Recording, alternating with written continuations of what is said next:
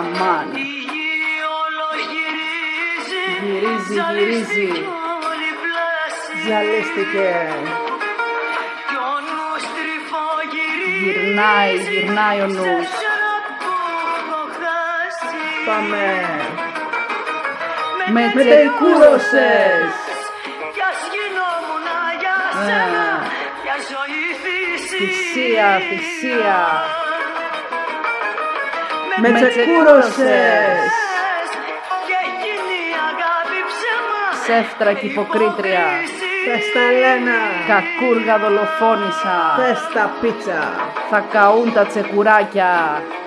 Θα πεθάνει ο χάρος. Θα έρθει. Η αστυνομία. Άλλα.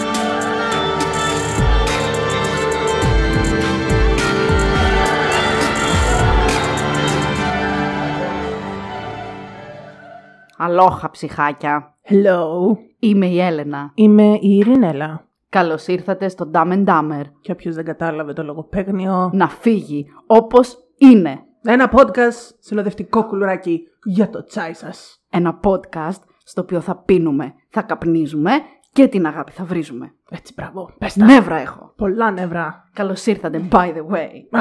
Α, Τέλος πάντων. Πάρα πολύ θυμωμένη είμαι σήμερα. γιατί φίλοι μου; Γιατί οι υποθέσεις σου είναι πάντα προβληματικές, Ειρηνέλα. Ο βασικός κανόνας με τον οποίο τις διαλέγω είναι να σε κουράζω και να σε ταλαιπωρώ. ναι, δεν μας έχει πάει καθόλου καλά αυτό το επεισόδιο, να ξέρετε. Καθόλου ωραία δεν έχει ξεκινήσει το Halloween month. Έχουμε πολλά τεχνικά προβλήματα. Γενικά είναι πολύ μπερδεμένη η υπόθεση που διάλεξες. Δεν μ' αρέσει. δεν την κάνω. δεν μιλάω. Φεύγω. Γεια σας. Ευχαριστούμε που μας ακούσατε. Άντε, γεια. ε, τα σέβη μας. Τα σέβη μας.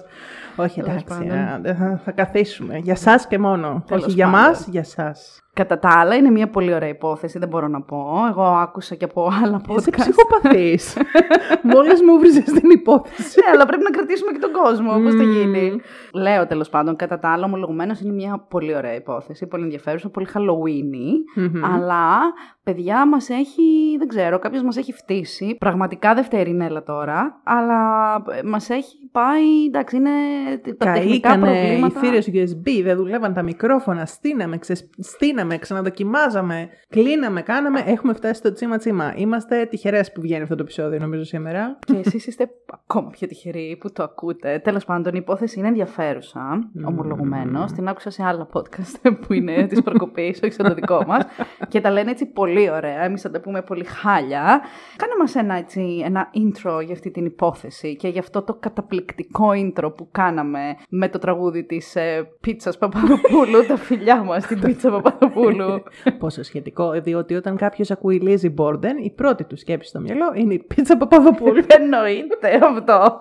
Έχουμε προβλήματα, όπως καταλαβαίνετε, πολύ σοβαρά. Ναι, γι' αυτό και κάνουμε. και εσείς ακόμα περισσότερο που μας Μας ακούτε. ακούτε, να τα δεν λέμε και αυτά. θέλουμε να σας ανησυχήσουμε. Ναι, Ω, ναι, ναι, Θεέ μου, ναι. δεν μπορώ. Τέλος πάντων, δύο κουβέντες για αυτή την υπόθεση που θα κάνουμε σήμερα, φίλοι Μάλιστα. μου. Θα μιλήσουμε για την ε, ξακουστή Μμμ. Lizzie Borden. Μμμ. Η Lizzie Borden, λοιπόν, ήταν μια τυπούλα. Τι πούλα, τι η- πέσα. Μια τυπέσα, η οποία γεννήθηκε εκεί στα μ, περίπου μέσα προς, ε, λίγο μετά τα μέσα του 1800. Α, συνομιλικής σου πάλι. Ναι, ναι, χω, χω. Βλέπετε πώς συγκρατούμε, έτσι. Κρατάω το επίπεδο. Είναι αγνό. Γεννήθηκε λοιπόν τότε και είναι πάρα πολύ διάσημη. Γιατί, παιδιά μου, γιατί... Ε, θα το σποιλεράρουμε τώρα, δεν έχει σημασία, δεν είναι εκεί πέρα άρρωστα το ζουμί. Γαβγίζει η γάτα. Νιαουρίζει η γάτα. Για Ε, να μέχρι δεις και ο γάτα. σκύλος μου, παιδιά, απόψε και η γάτα μου είναι ανήσυχη. Δεν ξέρω τι γίνεται. Θα αρχίσω να πιστεύω στα φαντάσματα σε Αυτή λίγο. η ιστορία είναι στοιχειωμένη, Έλενα. Είναι haunted. Spooky η ιστορία. Πάρα πολύ, παιδιά. Την ακούτε τσίκι τσίκι τα νυχάκια του δεινόσαυρου στο πλακάκι του σπιτιού. Δεν έχουμε βάλει και τα χαλιά. Του Αγίου Δημητρίου τα στρώνουμε. Του Αγίου Κωνσταντίνου τα ξεστρώνουμε. Πόσο Εμείς οι νοικοκυρά. νοικοκυρές. Πόσο νοικοκυρά. Έλεγα λοιπόν, να θυμηθούμε πάλι αυτή την κακομοιριασμένη υπόθεση που θα συζητήσουμε σήμερα.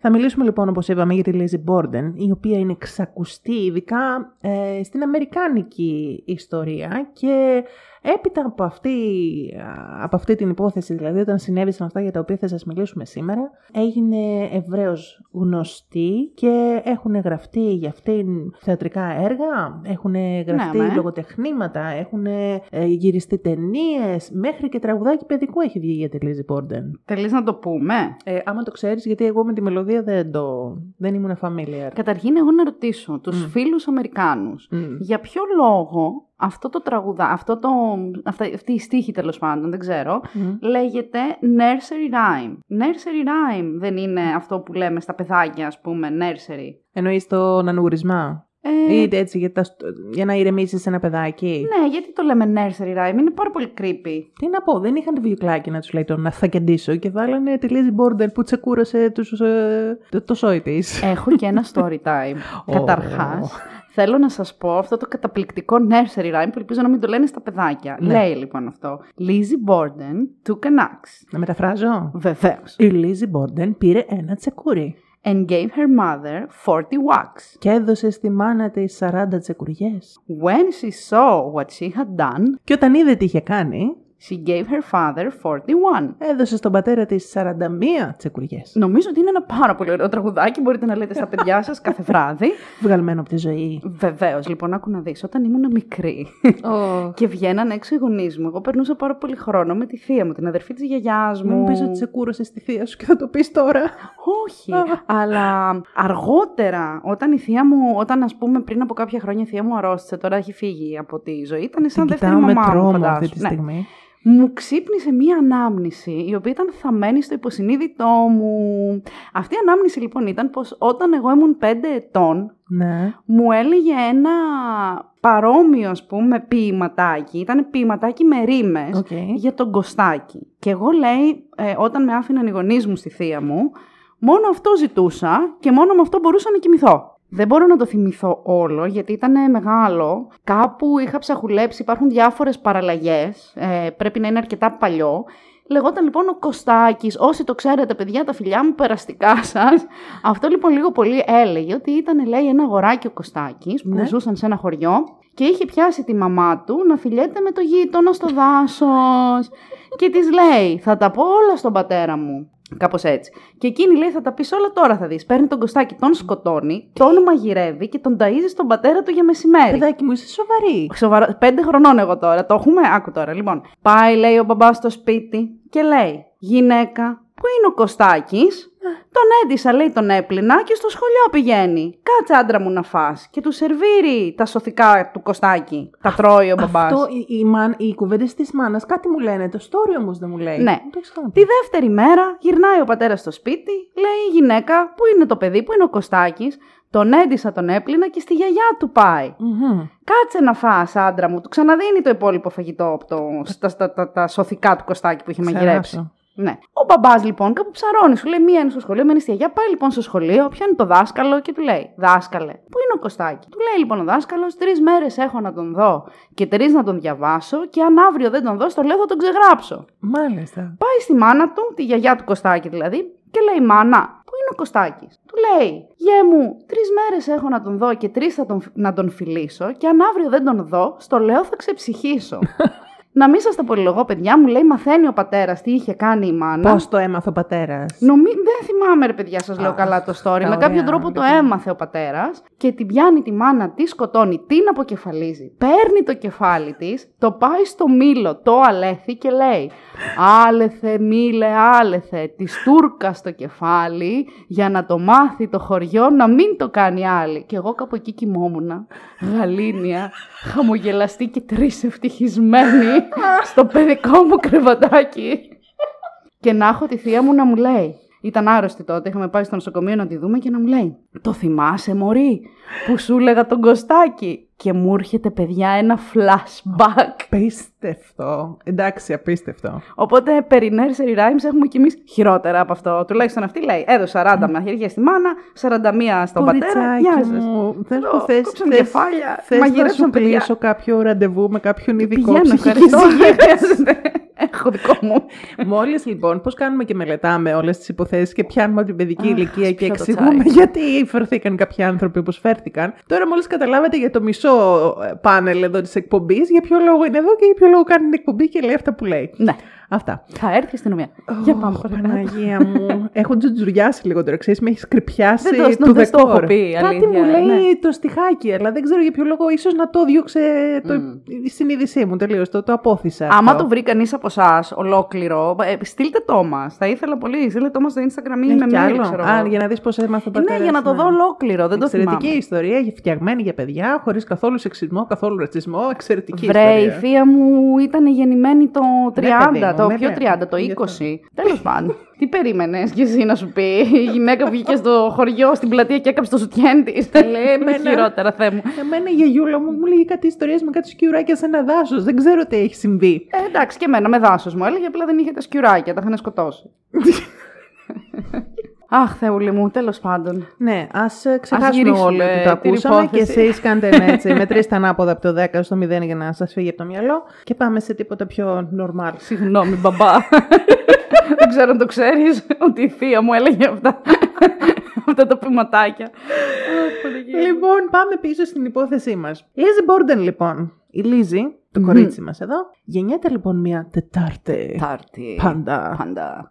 19 Ιουλίου του 1860. Καρκινάκι η Λίζη. Καμαρώνει. Σαν εμένα. Άλλη Τα serial. καλύτερα παιδιά είμαστε. Όλοι serial killers, βέβαια. ναι, proud of us. Αλήθεια, υπάρχουν κάτι μελέτες που έχουν κάνει βάση ζωδίου και οι περισσότεροι είναι καρκίνοι λέει, στο ζώδιο. και Τις έχω καμαρώνει αυτή δει εδώ. στο TikTok. Εκεί κάνω και εγώ την έρευνά μου. Μαζί με τα 12 χρόνια. Βεβαίως. Λοιπόν, η λιζη Μμμ. είχε μπαμπά, τον Μμ. Άντριου Μπόρντεν και τη Σάρα Μόρς. Μάλιστα. Είχαν παντρευτεί σχετικά νωρίς αυτοί οι δύο, το 1845. Α, το εσύ πόσο ήσουν τότε; Συγκρατιέται, βρυχάτε. ναι. λοιπόν, απαξιώ. Το 1845 λοιπόν παντρευτήκανε Μμμ. εμ, και πήγανε και ζήσανε σε ένα σπίτι στην 92 Second Street Oh my god. Στο, στην περιοχή Fall River, δεν ξέρω τώρα πόλη, είναι αυτό ότι είναι κομμόπολη. Ναι, είναι μια χωριό, κομμόπολη στη Massachusetts. Πού Στη είμαστε; Μασαχουσέτη, ναι. Μασαχουσέτη. Και πήγανε εκεί πέρα λοιπόν και ζήσαν σε αυτό το σπίτι, το οποίο και στην πορεία θα το αγόραζε ο μπαμπός. Μμμ. Είχαν κάνει πολλές προσπάθειες να κάνουν παιδάκια. Είχαν χάσει νομίζω κάποια παιδάκια, Είχαν, αρκετά. ναι. Είχε Μμμ. δύσκολες εγκυμοσύνες η καημένη η Σάρα. Κάποια στιγμή όμως έπιασε μια πρώτη κορούλα, Μάλιστα. ονόματι Έμα. Έμα. Και περίπου νομίζω πως 9 χρόνια μετά Μμμ. γεννήθηκε και η φίλη μας η Λίζη. Μάλιστα. Είχαν δηλαδή 9 χρόνια διαφορά τα, οι αδερφούλες. Ε, αφού γεννήθηκε Οι 9 δύο. χρόνια μετά, 9 χρόνια διαφορά θα είχαν, παιδί. Ε. Βρυνεύρα σήμερα Δεχόμαστε, είπαμε. ναι. λοιπόν, ο μπαμπάς λοιπόν ήταν ε, αγγλικής και ουαλικής καταγωγής. Α, Γενικώς μάλιστα. παρόλο που προερχόταν ε, από σόι που ήταν έτσι κάπως ε, κυ- κυριλάτο Μμμ. και είχαν λεφτά οι, οι συγγενείς του, αυτός όταν ήταν μικρός ε, Ήταν ταλαιπωρήθηκε. τσιφούτης αυτό. Α, όταν Μη ήταν μικρός. βιάζεσαι. Συγγνώμη, δεν μπορώ, δεν κρατιέμαι. Βιάζεσαι να βρεις τον άνθρωπο σε βάσους τα Συγγνώμη. πτώματα. Σεβασμός στους νεκρούς. Ε, αυτός γενικώς ε, ζορίστηκε για να κάνει την περιουσία του. Παρ' όλα αυτά, Μμμ. τα κατάφερε κάποια στιγμή. Ήταν αυτοδημιουργητό. Ήταν αυτοδημιουργικός. Σαν εμένα. Ναι, ναι, σαν και σένα. Έτσι. Εφοπλίστρα και εσύ, εφοπλίστρα και αυτός. Πλήστρα με είπες. Εφοπλίστρα. Α, τέλος Ε, πάντων. ε, κάποια στιγμή λοιπόν τα κατάφερε όπως είπαμε, γιατί είχε χωθεί σε κάτι επιχειρήσει εκεί πέρα με κατασκευή επίπλων. Μαζί με τα επίπλα, ξέρεις τι άλλο έφτιαχνε. Ξέρω. Τι; Φέρετρα. Έτσι, μπράβο, γλυκούλης. Και λένε λοιπόν, παιδιά, ότι ήταν τόσο τσιφούτης. Υπάρχει μία φήμη η οποία λέει ότι ήταν τόσο τσιφούτης και λέει έκοβε τα ποδαράκια των νεκρών. Γιατί ακόμα και να είναι open casket, ε, ανοιχτό δηλαδή το φέρετρο, δεν βλέπεις τα ποδαράκια. Ε, Τους έκοβε, λέει, τα ποδαράκια για να χρησιμοποιεί λιγότερο ξύλο και να κάνει οικονομία. Γιατί σου λέει φασούλη, φασούλη γεμίζεις το σακούλι. ξυλάκι, ξυλάκι. Γενικώς θα προειδοποιήσω από τώρα. Αυτή η ιστορία από την αρχή μέχρι το τέλος έχει πάρα πάρα πάρα πολλές φήμες και πολλά κουτσομπολιά που σε Σωστά. μεγάλο βαθμό δεν ισχύουν. Αλλά έχω την αίσθηση ότι το καμάρι εδώ πέρα έχει ενθουσιαστεί με αυτά και θα τα πετάει που και που, ενώ εγώ θα κάνω struggle, θα παλεύω να πω τα γεγονότα ως έχουν. Εντάξει. Αλλά θα έχει ένα ενδιαφέρον. Μου φαίνεται λίγο τραγι- τραβηγμένο να ισχύει αυτό, αλλά οκ, Είναι προσθέτει, μια θεωρία. προσθέτει αυτό. στον αστικό μύθο. Ναι, βέβαια. Το κρατάμε πάντως τον μπαμπά τον λέγανε τσιφκούτη, έχει σημασία. Μα ήταν τσιφούτη, δεν μπορεί ρε παιδί Ήταν, μου. ήταν λίγο τσιγκουνάκος, Εντάξει. εντάξει. ίσως όχι σε τόσο ακραίο βαθμό. Πέρα λοιπόν από τα φέρετρα και τα σχετικά, γενικώς ο, ο μπαμπάς το είχε πάρα πολύ με τις επιχειρήσεις. Ανακατεύτηκε μετά, νομίζω, με κάτι εργοστάσια γλωστοϊφαντουργίας. Μμμ. Κατάφερε και αγόρασε ένα σωρό ε, ακίνητα τα οποία Ναι, τα, τα οποία κάποια από αυτά εκμεταλλευόταν. νομίζω τα κατασκεύαζε κιόλας, γιατί ήταν ξύλινα. Έκανε και κατασκευές, Μμμ. σωστά. Γενικά Ε, ήταν πάρα πολύ πλούσιος. Εγώ διάβασα πως ε, η περιουσία του Μμμ. εκτιμάται σε σημερινά χρήματα σε 9 εκατομμύρια δολάρια. Ναι, Δηλαδή πάνω, ήταν- από, πάνω από 9,5 εκατομμύρια. Ναι, κιόλας, ναι, δη- ναι. δηλαδή ήταν περίπου 200 με 300 χιλιάδες δολάρια για χρήματα Για της τότε. ε, τότε εποχής, τα οποία μεταφράζονται, ισοδυναμούν με περίπου μ, πάνω από 9 εκατομμύρια σήμερα, καθόλου άσχημο ποσό. Όχι, αν είναι δυνατόν. Ο άνθρωπος ως εκατομμυριούχος ξεκάθαρα. Μμμ. Ε, μ, είπαμε ανακατευόταν με διάφορα. Μάλιστα ήταν λέει, και, ακόμα και πρόεδρος ε, τράπεζας, ανακατευόταν σε κάποιες επιχειρήσεις. Ο άνθρωπος είχε λεφτά και ήταν αυτό που λέμε κλασικός επιχειρηματίας. Και είχε και ακριβώς αυτή τη φήμη. Όχι μόνο Ναι. ότι ήταν λίγο σφιχτοχέρη, Έλενα, αλλά ότι ήταν και σκληρός στις διαπραγματεύσεις. Ήταν έτσι ένας άνθρωπος που δεν μπορούσες εύκολα, ρε παιδί μου, να τον κάνεις να υποχωρήσει. Ναι, Τους- ή του να τον χρώσταγε ξεγελάσεις. νίκη, θα σου Α. έλεγε εντάξει, οκ, έχεις τρεις μέρες να μου τα φέρεις. Και σου Μμμ. του κλεβώσουν ότι δεν είχες. Το οποίο το αναφέρει η Ειρηνέλα για να πούμε ότι κάνει έτσι. ο σκύλος που ξύνεται. λοιπόν, Πάμε. το οποίο το αναφέρει εδώ η Ειρηνέλα γιατί θα μπορούσε αυτός ο άνθρωπος μέσω των σκληρών διαπραγματεύσεων που αναφέρει να έχει ενδεχομένως και κάποιους εχθρούς, να τρέφει αντιπάθειες, ο σκύλος ξύνεται Ο στον σκύλος καναπέ. Που ξύνεται, παιδί μου, και κάνει έτσι. Παιδί μου, ο σκύλος είναι 100 κιλά τι θέλεις, είναι Τι κοπανάει έτσι αυτό το κιβώτιο. Ξύνεται το γλυκουλάκι μου, το παιδί μου στον καναπέ, που ο οποίος καναπές είναι πολύ μακριά στην άκρη του σπιτιού και ακούγεται. Αχ, Θεέ μου. Anyway, Πάμε παρακάτω. Πάμε παρακάτω. Είπαμε λοιπόν ότι ήταν λίγο τσιφούτης και υπάρχουν οι φήμες, οι οποίες ίσως και να επιβεβαιώνονται, ότι γενικώς η τσιφουτιά του έφταχνε, έφτανε και εντός του σπιτιού. Δεν ήταν μόνο σκληρός Μμμ. και μαζεμένος στις συναλλαγές του, αλλά και εντός του σπιτιού. Μάλιστα. Βέβαια, θα πω εδώ πριν αρχίσει να λες, γιατί έχω, έχω τις μια αίσθηση ότι θα λες Μα σε και κοιτάμε ντρέχεις πολύ πάλι προσοχή, για τον άνθρωπο. Δεν μπορώ να καταλάβω. Εκείνη την εποχή η αλήθεια είναι ότι οι άνθρωποι που είχαν τη δική του περιουσία Μμμ. ε, είχαν τη δυνατότητα να έχουν βάλει ηλεκτρικό στο σπίτι. Ε, ή- Ηλεκτρικό; Ναι, ηλεκτρικό Τρένο. ρεύμα, παιδί. Ηλεκτρισμό. ναι. Όχι, να έχουν βάλει ηλεκτρικό ρεύμα. Δεν έχουν βάλει τον ηλεκτρισμό. Α. Ο ηλεκτρισμός είναι φαινόμενο ξένο. Θεέ μου. Έχει και απόψεις. Ηλεκτρική ενέργεια. Δεν έχουν βάλει ηλεκτρικό. Έχεις εσύ στο σπίτι σου ηλεκτρικό; Πόσο πληρώνεις για το Υπονοείται ηλεκτρικό. η λέξη ρεύμα. Όχι, δεν υπονοείται. Να έχουν βάλει ρεύμα στο σπίτι τους. Όχι. Χριστέ μου, και Τέλος whatever, πάντων. whatever. Πάλι με διασύρεις. Πάλι η Βάσο θα θυμώσει και θα μου λέει ότι δεν μιλάω σωστά. Συγγνώμη, Βάσο. Α, η κυρία, η φίλη μας. Είναι η φίλη μας. Λοιπόν, προχωράω. Κατά πάσα πιθανότητα, λοιπόν, ούτε ηλεκτρικό ρεύμα, ούτε ηλεκτρική εγκατάσταση είχαν στο σπίτι σε Ναι. σχέση με άλλους πλουσίους εκείνης της περίοδου. Και ούτε κιόλας είχε βάλει, λέει, υδραυλική εγκατάσταση. Αυτό λένε. Και νομίζω ότι τα, τα κορίτσια, η Λίζη και η Έμα, γκρίνιαζαν πάρα πολύ γι' αυτό. Η Λίζα και η Έμα γκρινιάζαν γενικώς ε, για τον μπαμπά τους που ήταν λίγο σφιχτοχέρης. Βέβαια, από την άλλη, για να τον δικαιολογήσουμε και τον άνθρωπο, δεν είναι ακριβώς ότι τους έλειπε και τίποτα. Γιατί μέναν σε ένα πάρα πολύ ωραίο μεγάλο σπίτι, σε μια σχετικά καλή περιοχή. Οκ, δεν μέναν στην πιο in περιοχή που θα μπορούσαν να μένουν οι ζάμπλουτοι και να είναι εκεί πέρα που γίνονται όλα τα events και είναι πολύ in και happening το area, αλλά ήταν μια πολύ Ναι, αξιοπρεπής περιοχή. Εντάξει, εκεί. δεν ήταν στην περιοχή που θα ήθελαν. Επίσης, γκρίνιαζαν πάρα πολύ γιατί δεν είχαν αυτό που λες πιο πολύ. Ναι, ναι, μεν εντα- εντάξει το ρεύμα, αλλά εγώ αυτό που διάβαζα και άκουγα είναι ότι του γκρίνιαζαν του μπαμπά τους πάρα πολύ γιατί δεν είχαν ε, παροχή νερού Ναι, μέσα δεν, στο σπίτι. δεν είχε μέσα στο σπίτι. Νομίζω Και ότι κουβαλάγανε επίσης- από το υπόγειο και κάτι τέτοιο. Ναι, και δεν είχαν, ε, φυσικά εκείνη την εποχή δεν υπήρχαν ψυγεία, υπήρχαν όμως τα λεγόμενα ice blocks. Τα ice blocks ήταν πολύ μεγάλα κομμάτια πάγου, Μμ. τα οποία βοηθ- βοηθούσαν στο να αποθηκεύεις τα τρόφιμα και να τα κρατάς σε μια αρχή θερμοκρασία για να διατηρούνται παραπάνω. Και ούτε αυτό ήθελε να τους πάρει. Ούτε Αλλά- αυτό ήθελε να δώσει χρήματα να Και αγοράσει. πέρναγε ο παγοπόλης και έφερνε τον πάγο. Βεβαίως. και ο χαλατά και έφερνε το γάλα. Ωραία ήταν όμως αυτά έτσι το πρωί, ρε παιδί μου. Εσύ Δεν- τα πρόλαβες; Όχι.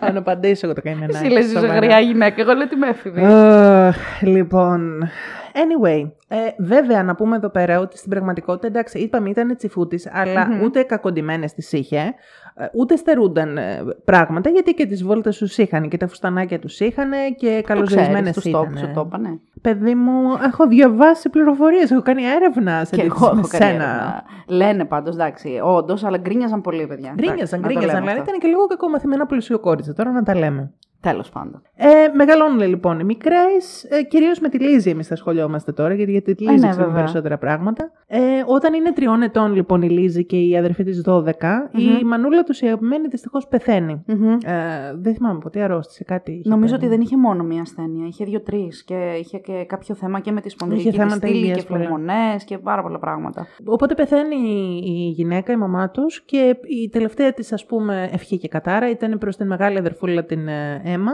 Έμα ή Έμι; Έμα, αίμα. την αίμα και είπε, ξέρω εγώ, επειδή ήταν το χαϊδεμένο του στο μικρό Ελίζη, σε παρακαλώ να την προσέχεις σαν, να- Μμμ. σαν, να, εί- εί- σαν να ήσουν εσύ στη θέση μου. Μμμ. Και πράγματι οι αδερφούλες μέχρι μ, πολύ Σχεδόν μεγάλη, μέχρι το- ηλι- ναι, και σχεδόν πολύ μέχρι μεγάλη το ηλικία τέλος είχαν μια ζωής πολύ τους. δεμένη Ήταν πολύ σχέση. δεμένες, και ναι. η μεγάλη ήταν πολύ προστατευτική προς τη Λίζη. Ακριβώς. Μετά από τρία χρόνια αφού το μπαμπάς, ε, συγγνώμη, μετά από τρία χρόνια αφού η μαμά πέθανε, ο μπαμπάς ξαναπαντρεύεται. Ναι, ήθελε να ξαναφτιάξει τη ζωή του. Εντάξει, νέος ήταν ο άνθρωπος στην πραγματικότητα και α, γιατί όχι. Θα μου πεις, τα κοριτσάκια ήταν λίγο μικρά ακόμα, αλλά οκ. Ε, εκείνα τα εντάξει, χρόνια. παιδιά, συνηθιζόταν. ε, Γιατί όχι, βασικά. Όχι ότι απλά συνηθιζόταν εκείνη την εποχή και γιατί όχι γενικά. Και γιατί αλλά, όχι, ναι.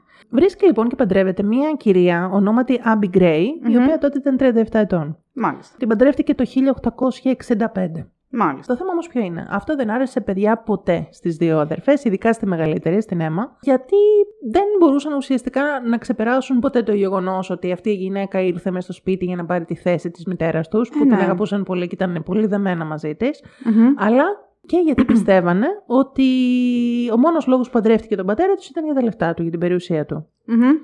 Ε, Γιατί εκείνη νομίζω. Συγγνώμη, τρώω Ναι. και τα φιστίκια που μου έχεις φέρει. Βεβαίως. Ε, γιατί εκείνη νομίζω ότι μ, δεν ήταν και της ίδιας κοινωνικής τάξης. Όχι, μωρέ, ναι. Δεν είναι ότι ήταν τελείως φτωχιά, αλλά δεν ήταν του ίδιου επίπεδου. Δεν μιλάμε Ήταν καν λίγο για ίδιες, τσοκαρία. ε, Έλα, παιδί μου, τη γυναίκα σεβασμό Ή είπαμε. έτσι την αντιλαμβάνονταν τα κορίτσια τέλος Έτσι, πάντων. έτσι της συμπεριφέρονταν Ναι. η αλήθεια είναι τα Τι κορίτσια. μου φέρατε εδώ την τζοκαρία. ναι.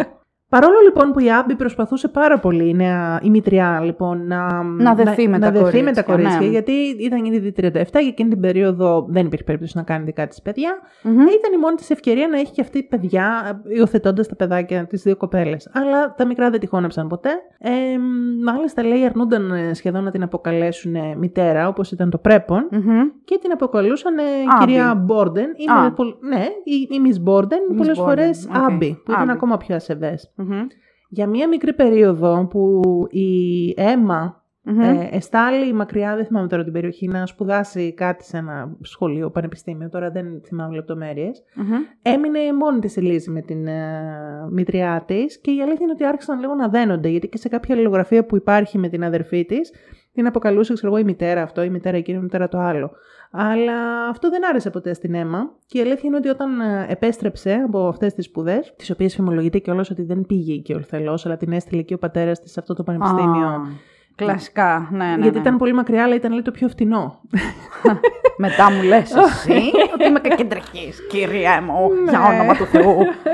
Οπότε η Έμα έχει φύγει λοιπόν να πάει να σπουδάσει, βλέπει την Λίζη η οποία έχει ξεκινήσει να δένεται με την ε, μητριά σλάς μητέρα Άμπη, δεν της αρέσει καθόλου και όταν κάποια στιγμή επιστρέφει στο σπίτι από τις σπουδές της, βάζει λόγια πάλι στη Λίζη Και και, επανέρχονται- καταφέρει να την απομακρύνει πάλι από Ακριβώς. την, από την Άμπη. Προ... Επανέρχονται στην προτέρα κατάσταση. Μμμ. Γενικώς λοιπόν, όσο μεγαλώνουν οι κοπέλες, η κατάσταση μέσα στον Μπορντενέικο ε, είναι τεταμένη. Μμμ. Ε, υπάρχουν εντάσεις.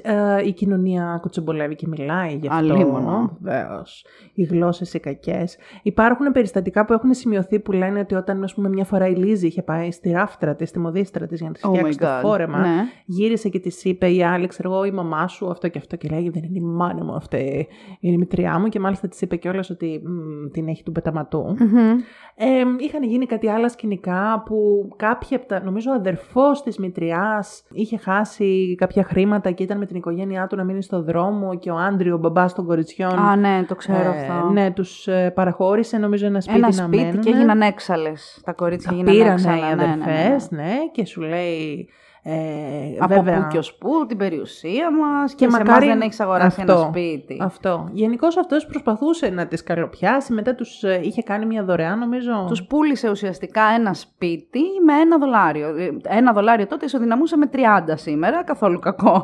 και εγώ θέλω να αγοράσω ένα σπίτι με 30 δολάρια. Ε, ήταν ναι, προφανώς ίσως την διαδικασία που κάναν τη δωρεά τότε. ναι, δεν ναι, υπήρχε ναι, ναι. δωρεά και έκαναν Ναι, ναι, πώληση ναι. με 30. Καθόλου δεν τις χάλασε. Το πήρανε μετά, μετά το πουλήσαν πάλι πίσω και πήραν λεφτά. Γενικώς είχαν κάτι τέτοια λεσιβερίσια με τον πατέρα τους. Ε, Πάντως, από όσο ξέρω και allowance monthly του είχε. ε, Χαρτζηλίκη, Ρινέλα. Thank you. Allowance monthly. Chicago.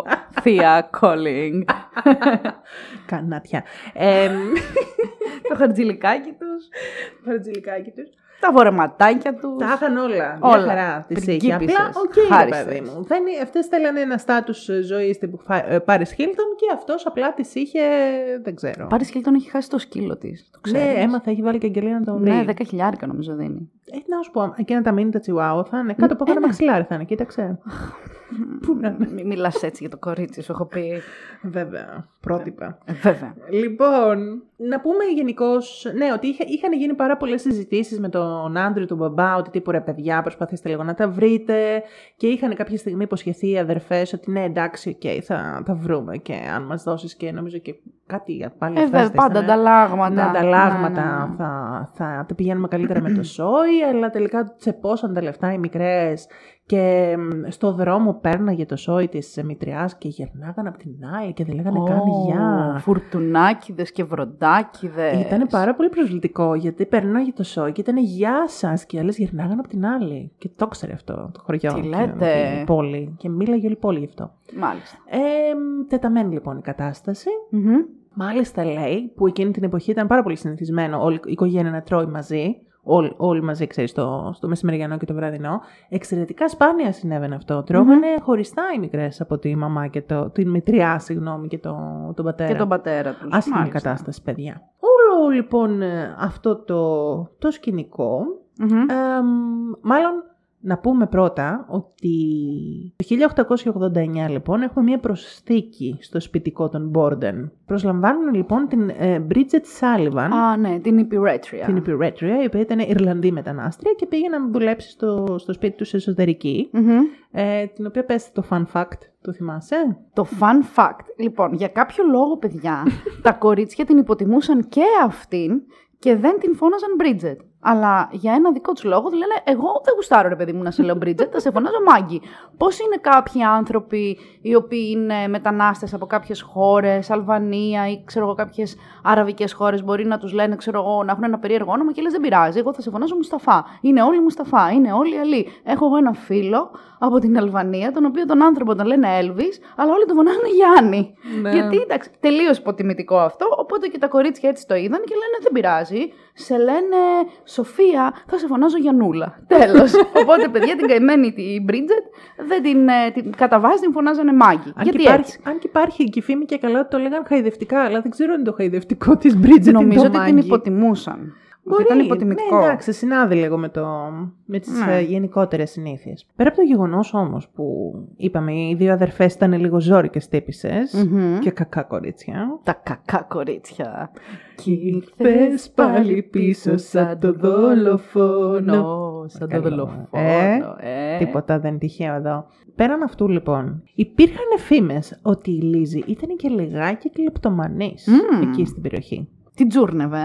Ε. Δεν ξέρω ακριβώς. Πήγαινε ρε παιδί Α. μου σε διάφορα καταστήματα, έβλεπε κάτι, το κλεβε. Μμμ. Αλλά είχε μαθ... πώς να σου πω, είχε πια... ψιλοπιαστεί, είχε γίνει γνωστό αυτό το Α, την περιστατικό. είχαν πάρει γραμμή. Ναι, και όταν το Μμμ. πάνε στον πατέρα της, αυτός απλά πλήρωσε, χωρίς να το κάνει ιδιαίτερο θέμα. Πλήρωσε αυτό που είχε κλέψει. Κάποιοι άλλοι λένε κιόλας ότι το είχε κάνει επανειλημμένα. Αλλού έχω δει ότι ήταν ένα μεμονωμένο περιστατικό, άλλοι λένε ότι το ψιλο έκανε συχνά. Είχε μια Μάλιστα. τάση. Και πήγαινε ο έτσι. μπαμπάς και την ξελάσπονα μετά. Ναι, για απλά να- πηγαίναν στον μπαμπά, ήρθε η Λίζη, πήρε αυτό, τα πλήρωνε, τελείωνε και η υπόθεση, δεν το συζητάγαν παραπάνω. Το θέμα μας Βλέπουμε τώρα... λοιπόν μία συμπεριφορά. Ναι, Μμμ.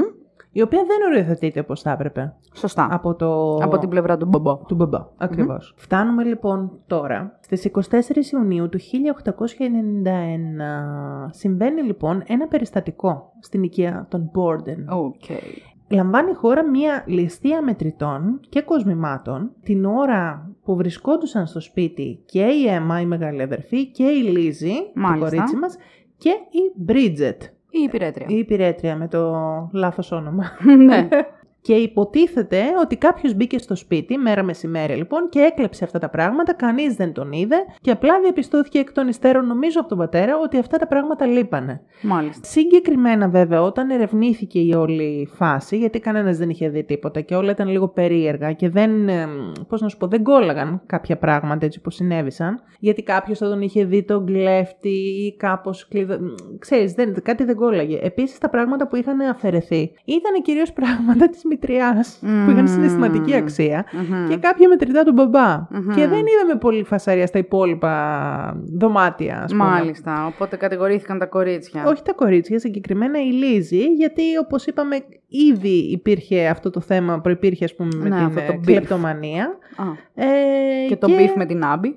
Υπήρχε και το beef με την Άμπη, το οποίο δεν το λέγαμε ανοιχτά, αλλά ξέρεις, ήταν λίγο αυτό το κοινό μυστικό. Χμ, χμ, χμ, Ναι, χμ. ναι, ναι, ναι. Κανένας δεν μιλάει γι' αυτό. Από τότε όμως, από αυτή την ημέρα, παίρνεται η απόφαση οι πόρτες του σπιτιού των Μμμ. Μπόρντεν Να είναι κλειδωμένες. να είναι πάντα κλειδωμένες αυστηρά. Παιδιά, αυτό είναι σημαντικό. Γενικώς οι πόρτες δεν μέναν ξεκλείδωτες με καμία Παναγία. Ήταν πλέον τελετουργικό του σπιτιού να κλειδώνουν Ναι. οι πόρτες. Προφανώς γιατί ίσως με κάποιο τρόπο ήθελε και ο, ο μπαμπάς να δείξει ότι ξέρεις κάτι, οκ, εγώ θα το παίξω το παιχνιδάκι σου, ότι και καλά μπήκανε κλέφτες.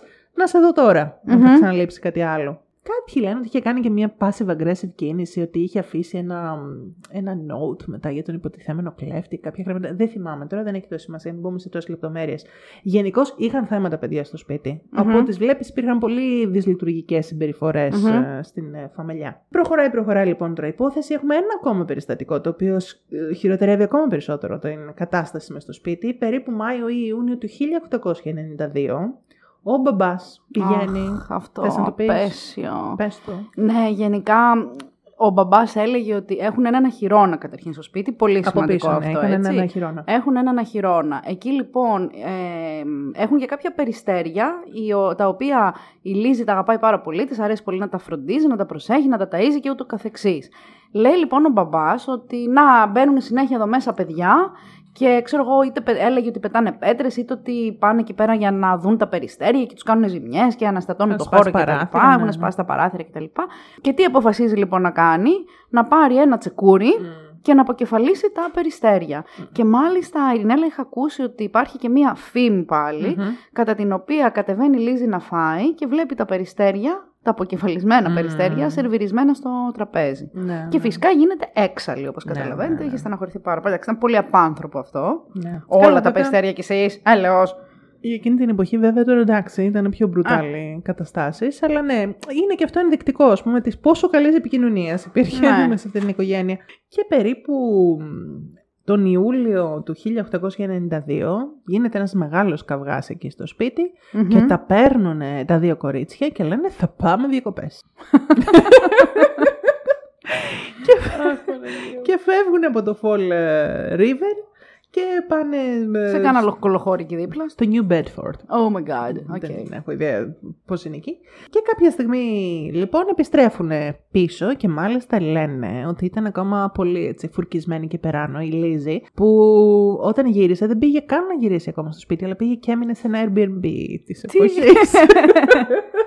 Έξαλλη η Λίζη. Υπήρχαν ενοικιαζόμενα τότε, πήγε και έμεινε ναι, για κάποιες μέρες εκεί πριν γυρίσει στο σπίτι. Έτσι το έπαιζε. Πλούσια ήταν ό,τι θέλει. Ό,τι έκανε. ήθελε έκανε, ναι.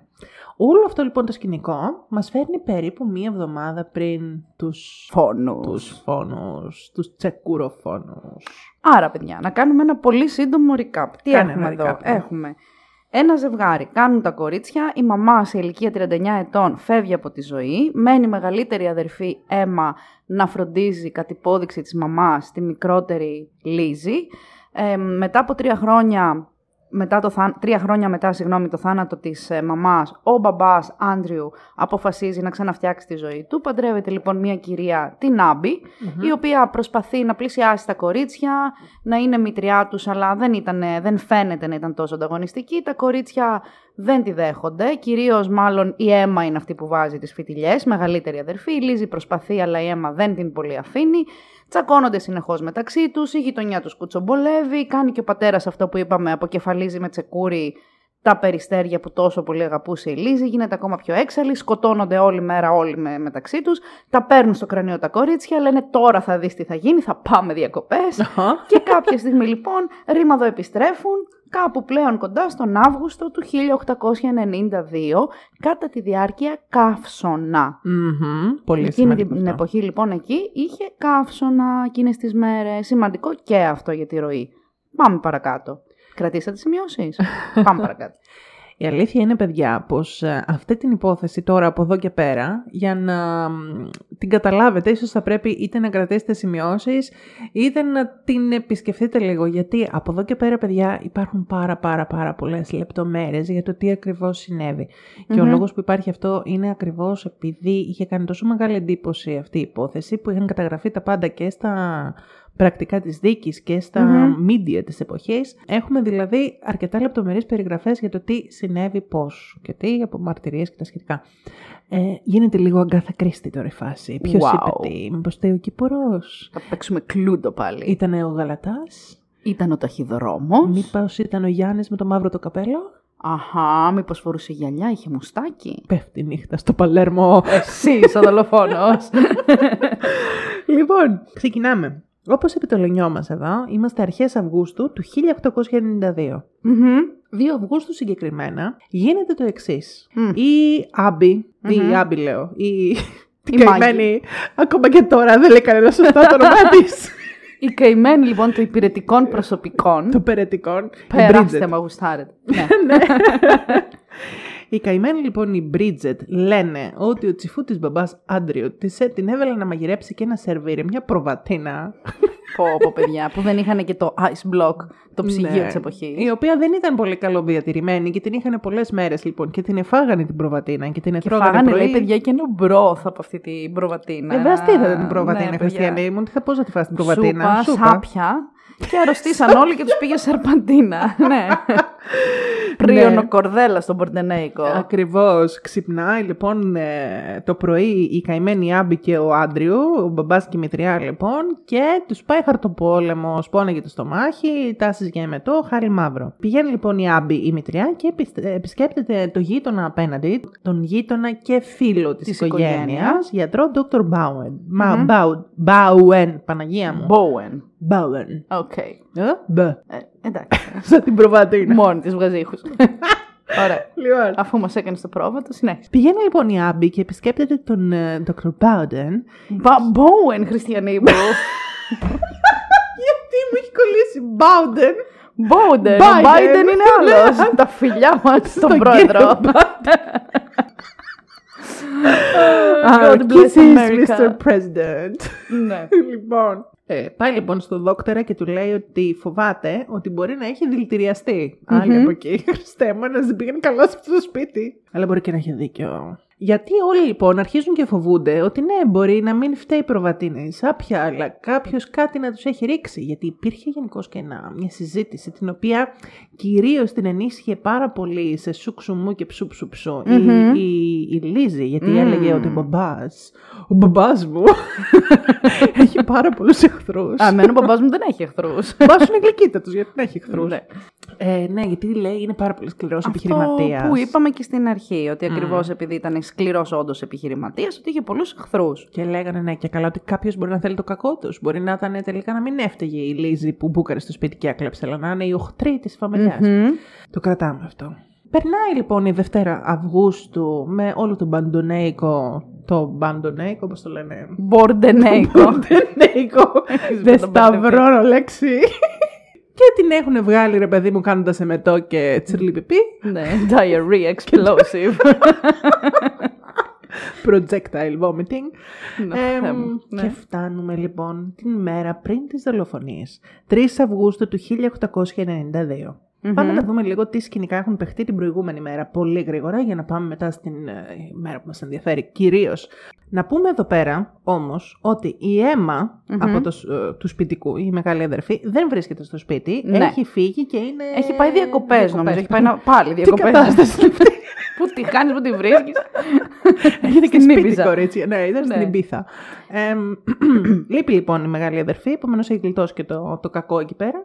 Εμ, όπως Γκολοπετούρα. είπα- την γκολοπετούρα. όπως είπαμε, η Μητριά έχει πάει και έχει πει στον ε, Dr. Bowen ε, ότι την έχει πάει κόψιμο και την μπορεί να έχει δηλητηριαστεί. Αυτός τη λέει χαλάρωσε, έκανε ένα μικροβιάκι, είναι κάτι έφεγε, σε πείραξε. Δεν είναι τίποτα, καμιά έτσι, γαστρεντερίτιδα έτσι περαστική. Um, 3 Αυγούστου όπως είπαμε και γύρω στις 10 με 11 το πρωί Μάλιστα. η Λίζη πηγαίνει στο φαρμακείο του Μμμ. ε, κυρίου Σμιθ Και επιχειρεί να αγοράσει Μμ, πες τι; το. προσικό οξύ. Ναι. Δεν την έχω ιδέα τι είναι. Είναι μια μορφή δηλητηρίου το οποίο τώρα Ω, μου θα αρχίσουμε τώρα στο το Πολώνιο. διαφεύγει. Μα. Δεν πειράζει. Καλύτερα. Είναι μία μορφή, είναι ένα οξύ. Μην το πιείτε. Το μην ήθελε, λουστείτε. ρε παιδί μου, ήταν. Τώρα ξεχνάω, είναι, είναι, είναι γνωστό δηλητηρίο. Το ήθελα Ω. νομίζω γιατί ε, μπορούσε με αυτό το οξύ να πλύνει κάτι ναι, δέρματα. Είπε εκείνο, θέλω να καθαρίσω τα ρούχα μου, κάτι Μια δέρματα, γούνα, ναι, κάτι κάτι γούνες αυτά, και ναι. της λέει ο φαρμακοποιός δεν στο δίνω, γιατί το συγκεκριμένο ε, σκεύασμα δεν ενδείκνυται για να κάνεις τη δουλειά που θες, οπότε όχι, δεν στο πουλάω. Μμμ. Ναι, ύποπτο. Ύποπτο. Η οικογένεια συνεχίζει να τρώει την προβατίνα και την μέρα δεν του είχε Για κόψει. όνομα του Θεού. Συνεχίζουν, παιδιά, έτσι. Δηλαδή, και πες ότι η προβατίνα δεν ήταν χαλασμένη. Χριστιανοί μου, έχετε γαστρεντερίτιδα, ξερνάτε και χέζετε όλη Εντάξει, μέρα. σου πείσα, ρε Ξανατρώτε παιδί μου, σαν πατσάς. προβατίνα. Για Μπορεί να όνομα βάλω του και λίγο Θεού. ριζάκι μέσα, να το κάνω λαπαδάκι πιο λίφη. Δεν με προβατίνα. Γιατρέ, δεν είμαι καλά. Συνεχίζω να κάνω μετά. Τι φάγατε, προβατίνα.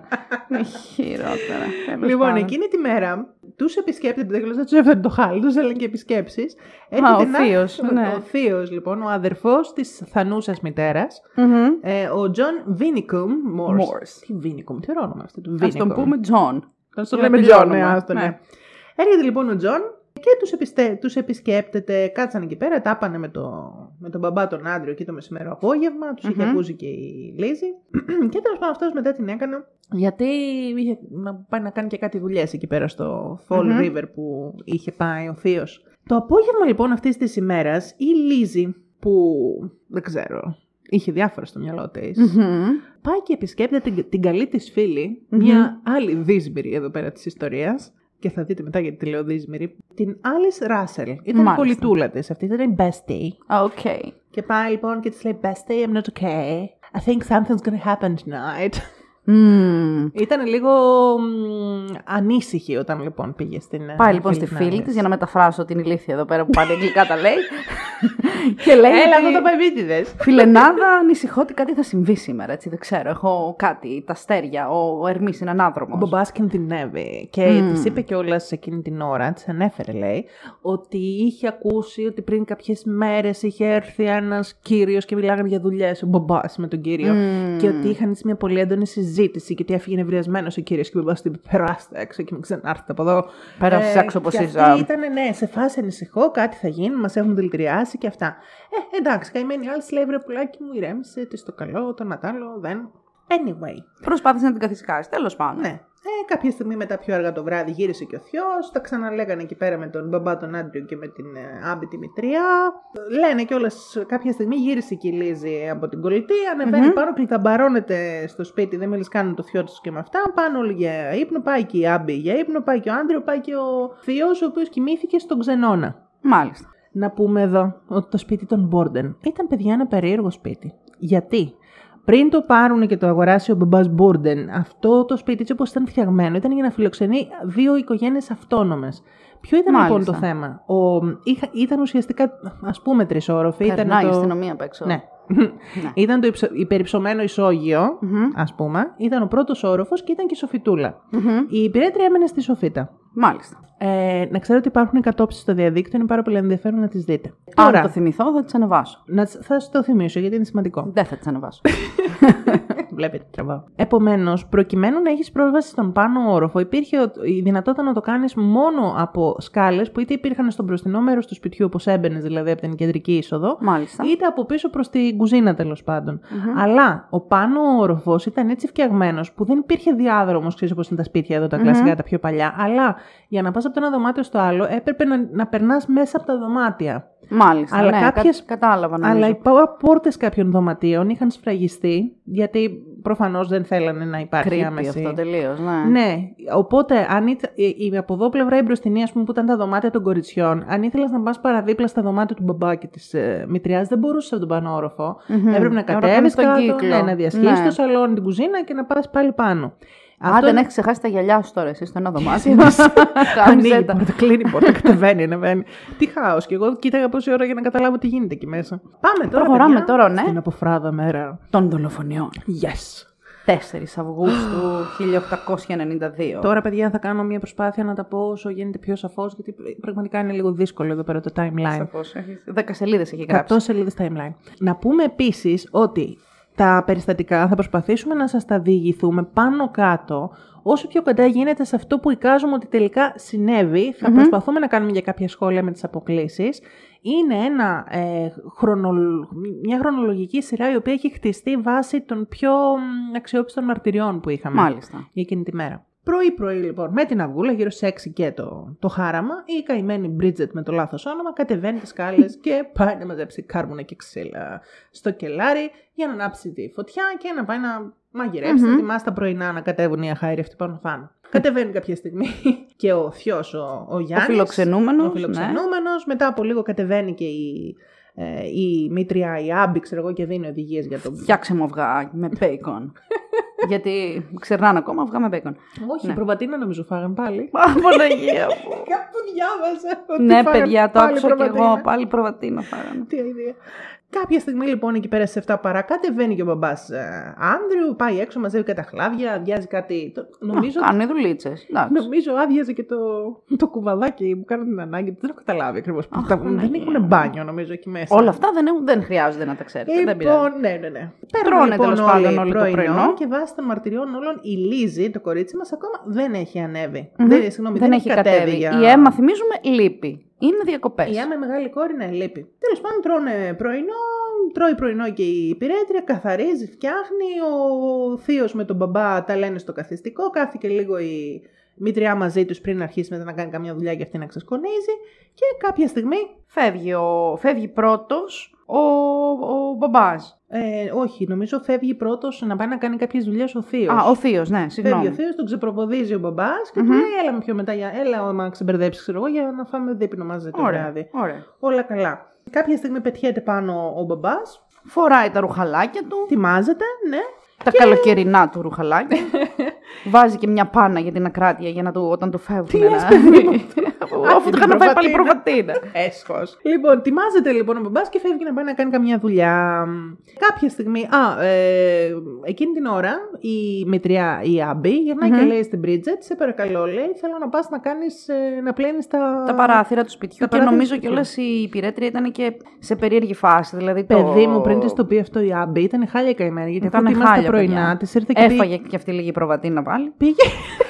Πήγε, πετάχτηκε λέει έξω στο πίσω μέρος του σπιτιού και έκανε με το πόση ώρα το καημενάκι. Αχ, Τώρα, μωρέ, άντε να 25 πλύνεις χρονών πα- ήταν αυτό το. Ναι. Όταν δούλευε εκεί, μικρό τέλος πάντων. Παρ' όλα αυτά, αναγκάζεται να πάει να πλύνει Της τα λέει, παράθυρα. Λοιπόν, «Ε, τράβω να πλύνεις τα παράθυρα μέσα έξω, να τα λαμποκοπήσει. Ε, εκεί λοιπόν που ετοιμάζεται και πηγαίνει και παίρνει από κάτω τα, τα σύνεργα για να πλύνει τα παράθυρα, έχει φύγει, φεύγει και ο μπαμπάς εκείνη την ώρα. Μμμ. Κατεβαίνει η πριγκίπισσα Λίζη και μ, πάει και της λέει: Ξέρω εγώ τι φάση παίζει, ξέρω εγώ. Αλλά λέει: Σου είπε να πλύνεις τα παράθυρα, οκ, αυτό και αυτό. Μμ. Μμμ. Μένουμε λοιπόν στο σκηνικό ότι ο μπαμπάς έχει φύγει, ο θείος έχει φύγει. Την, Άμπη, την, συγγνώμη, τη Λίζη τελευταία φορά τη βλέπουμε να τριγυρίζει εκεί πέρα στην κουζίνα Μμμ. στο σαλόνι, δεν ξέρω τι κατά έκανε, διάβαζε ένα περιοδικό. Έτρωγε κουλούρια. Η Bridget είναι απ' έξω, κάθε και πλένει παράθυρα. Μμμ. Και η μητριά, η- η Άμπη, ανεβαίνει, λέει, στον πάνω όροφο για να τακτοποιήσει και να στρώσει Και τα να στρώσει τα για το κρεβάτια, δωμάτιο ναι. των, ε, ναι, των επισκεπτών. Άρα λοιπόν, αυτή τη στιγμή έχουμε την μητριά να ανεβαίνει στον πάνω όροφο, την Μμμ. Λίζη να είναι κάπου κουζίνα, σαλόνι, δεν έχει σημασία, και την Έρμη την Bridget να είναι απ' έξω και να πλένει παράθυρα. παράθυρα. Και η ώρα είναι, παιδιά, ε, 9 και μισή το πρωί Μμμ. αυτή τη στιγμή. Η Bridget της πήρε περίπου πόσο, καμιά ώρα, μια μισή. Για να τελειώσει πλύνει, τα παράθυρα. Για να τελειώσει Ναι. τα παράθυρα. Στο εντωμεταξύ έχουμε μαρτυρίες που εκείνο το χρονικό διάστημα όσο εκείνη έπλαινε παράθυρα ξέρουμε ότι ο πατέρας είχε πάει σε κάποιες τράπεζες, είχε κάνει κάποιες Ναι, δουλειές, ο έκανε Άντριο, δουλειές. δηλαδή υπάρχουν μάρτυρες γι' αυτό. Ο θείος επίσης είχε πάει σε κάποιες δουλειές, υπάρχουν μάρτυρες γι' αυτό. Μμμ. Η Λίζη δεν ξέρουμε που ήταν όλο αυτό το χρονικό διάστημα. Μμμ. Υποθέτουμε σβούριζε στην κουζίνα, δεν ξέρουμε τι κάνει. Λοιπόν, όλη εκείνη την ώρα που η Bridget πλένει. Μάλιστα. Κάποια στιγμή εκεί πέρα γύρω στις 10 και 20 σταματάει και λίγο να κάνει ένα διάλειμμα και πιάνει κουβέντα με το Την- Kelly Girl. Ναι, με την υπηρέτρια του διπλανού σπιτιού. Ακριβώς. Μμμ. Και τα λένε εκεί πάνω από το φράχτη. Ε, ναι, ψου, ψου, Τι ψου, κάνεις μου. εσύ, έφαγα μια σάπια προβατίνα, γάμισε τα τι έπαθα. Με έχει πάει αίμα. Έχω λιπάνει εδώ τις 30 φιλιές. Εκατό φύλλα θα βγουνε την άλλη σεζόν. Εκείνη λοιπόν ε, την ώρα επιβεβαιώνεται κιόλας αυτό ότι η Έρμη Bridget πλένει μέχρι εκείνη την ώρα γιατί Ναι. και η γειτόνισσα η κυρία Churchill Α, ε, λίμωνο. η οποία ήταν μια νομίζω ή χειρεύσασα ήταν αυτή. Μια Δεν κουτσομπόλα θυμάμαι. ήταν λίγο και αυτή. κουτσομπόλα η κυρία εκεί τον, που καθόταν στα παραθύρια. Την είδε και την άμπη πράγματι εκείνη την ώρα 10, 10 μισή, Ναι, 10 και 20 το πρωί επιβεβαιώνεται. έπλαινε ακόμα η, η γυναίκα έξω. Κάποια στιγμή εκεί πέρα γύρω στις 10 και κάτι, ε, 10 και 20, ξαναμπαίνει ε, στο σπίτι η Bridget να, από την πίσω πόρτα, συνεχίζει να πλένει τα παράθυρα και από το μέσα Μμμ. μέρος. Ο μπαμπάς ο Άντριο εκείνη την ώρα ε, έχει αρχίσει λίγο και δεν νιώθηκε πολύ καλά, οπότε παρατάει τις δουλειές ε, και φεύγει και γυρίζει προς το, προς το σπίτι. Γυρίζει λοιπόν ο μπαμπάς προς το σπίτι, αλλά πάει να μπει στην πόρτα και δεν μπορεί να μπει. Ναι, η ώρα είναι περίπου 10 και, συγγνώμη, 11 παρά 20. Μάλιστα. Πάει να μπει ο μπαμπάς κλίτσι κλίτσι με τα κλειδιά του, αλλά η πόρτα είναι κλειδωμένη. Γιατί όπως είπαμε, είχαν αιμονή να κλειδομανταλώνουν τις πόρτες και Μμμ. να βάζουν και σύρτες και τα σχετικά. Μμμ. Η Bridget εκείνη την ώρα είναι στο πίσω μέρος σπιτιού, του ναι. σπιτιού. Και ακούει το κράτσα κρούτσα και τον μπαμπά να προσπαθεί να μπει, τρέχει η σφαίρα να του ανοίξει, να, να ανοίξει τους σύρτες. Μμμ. Και μάλιστα όση, ε, όση ώρα προσπαθούσε να ανοίξει τους σύρτες, γιατί είχαν κολλήσει, ξέρω εγώ, και ο άλλος βιαζόταν να μπει μέσα, λες να το. ναι, μάλλον τον έχει Δεν πάει. υπήρχε λίγο. emergency, δεν ξέρουμε. Δεν... Και την ώρα λέει που προσπαθεί και ήταν έτσι ταλαιπωρημένη, κάνει και έναν έτσι ήχο τύπου ψάου. Δεν μπορώ ακριβώς να το προφέρω αυτό. Ψάου, ψάου. Δεν ξέρω πώς ξεφύσηξε Ξεφύσηξε. η γυναίκα ναι, Παναγία και μου. προσπαθούσε. Λέει η Bridget λοιπόν ότι ώρα 10 και 40 το πρωί, σαν να άκουσε τη Λίζη. Μμ, στην κορυφή της σκάλας, Απ' τον πάνω απ' τον πάνω όροφο. όροφο να χαζογελάει. Να χαζογελάει και καλά που η Bridget δεν Να. μπορούσε να ανοίξει την πόρτα. Κάποια στιγμή λοιπόν ανοίγει την πόρτα, μπαίνει μέσα ο μπαμπάς και συνεχίζει να κάνει τις δουλειές της η Bridget εκεί πέρα Μμμ. εδώ και εκεί. Κάποια στιγμή βλέπει τη Λίζη να είναι ήδη κάτω, δεν την είδε ποτέ να κατεβαίνει. Μμμ. Επίσης δεν την είδε ποτέ ξεκάθαρα πάνω, αλλά σαν να την άκουσε. Γιατί η Λίζη άλλα μας έλεγε μετά ότι εγώ δεν ήμουν πάνω, δεν πήγα ποτέ πάνω. Ναι, ναι, ναι. Καλά, ναι. άλλαξε πολλές φορές τις εκδοχές του τι έκανε. Και τη βλέπει να βάζει μια σιδερόστρα. Πήγε και έβαλε μια σιδερόστρα στην κουζίνα να τη στείλει. Ναι, ναι, για να ναι. σιδερώσει. Ε, ο μπαμπάς πήγε να αράξει λίγο προς το Ε, Ή πήγε καθιστικό. για το κόψιμο, ναι, δεν ξέρω. όχι, ρε, κοινό. όχι, πήγε να ξεκουραστεί λίγο στο καθιστικό άνθρωπος, προς την Μμμ. τραπεζαρία μάλλον. Και την, την είδε η Bridget τη Λίζη να του έχει πιάσει λίγο κουβέντα και να μιλάνε κάπως χαμηλόφωνα.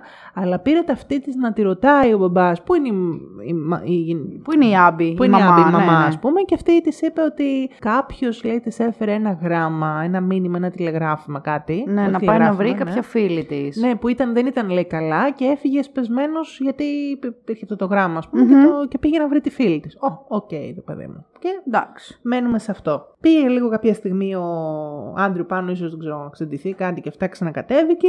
Έβαλε, όπως είπαμε, τη σιδερώστρα η Λίζη εκεί πέρα στην κουζίνα για να σιδερώσει. Η Άμπ- Η Μπρίτζετ τελείωνε και με τα παράθυρα εκεί πέρα.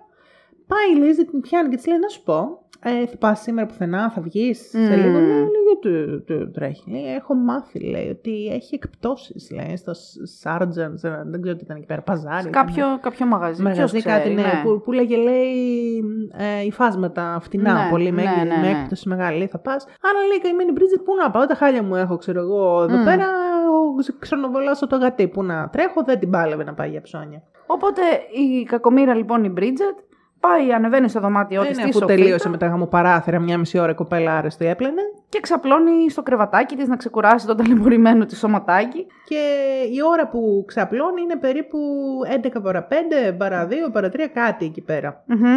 Γύρω στις 11, η Μπρίτζετ και όλα εκεί που ήταν ξαπλωμένη και χαλάρωνε στο σοφιτάκι, σε ακούει και το, να, να χτυπάει όσο είναι ξαπλωμένη το, Το ρολόι. του Δημαρχείου. Μμμ. Άρα επιβεβαιώνεται πράγματι ότι η ώρα ήταν 11. Ότι η ώρα ήταν εκείνη την 11. ώρα. 11 και 10 όμως, τι συμβαίνει, Λένα; Οχο, Ακούει η Μπρίτζετ που μόλις έχει ξαπλώσει κακομήρα τη Λίζη να φωνάζει και να λέει «Κάποιος σκότωσε τον πατέρα». Ακριβώς. Πετιέται πάνω η δύστιχη η Μπρίτζετ. Άντε πάλι σου λέει να σηκωθώ. Εδώ Τι μέσα πεις, στο σπίτι των κορίτσι. τρελών. Λάμψη βέβαια. του φόσκολου είναι αυτό, δεν είναι... Κανονικά. Κατεβαίνει λοιπόν η Μπρίτζετ και βρίσκει τον μπαμπά σε άθλια κατάσταση. Έχει το πρόσωπό του τελείως Λιωμένο. αλλοιωμένο και μάλιστα λένε ότι το ένα του μάτι είχε κοπεί στα δύο και κρεμόταν.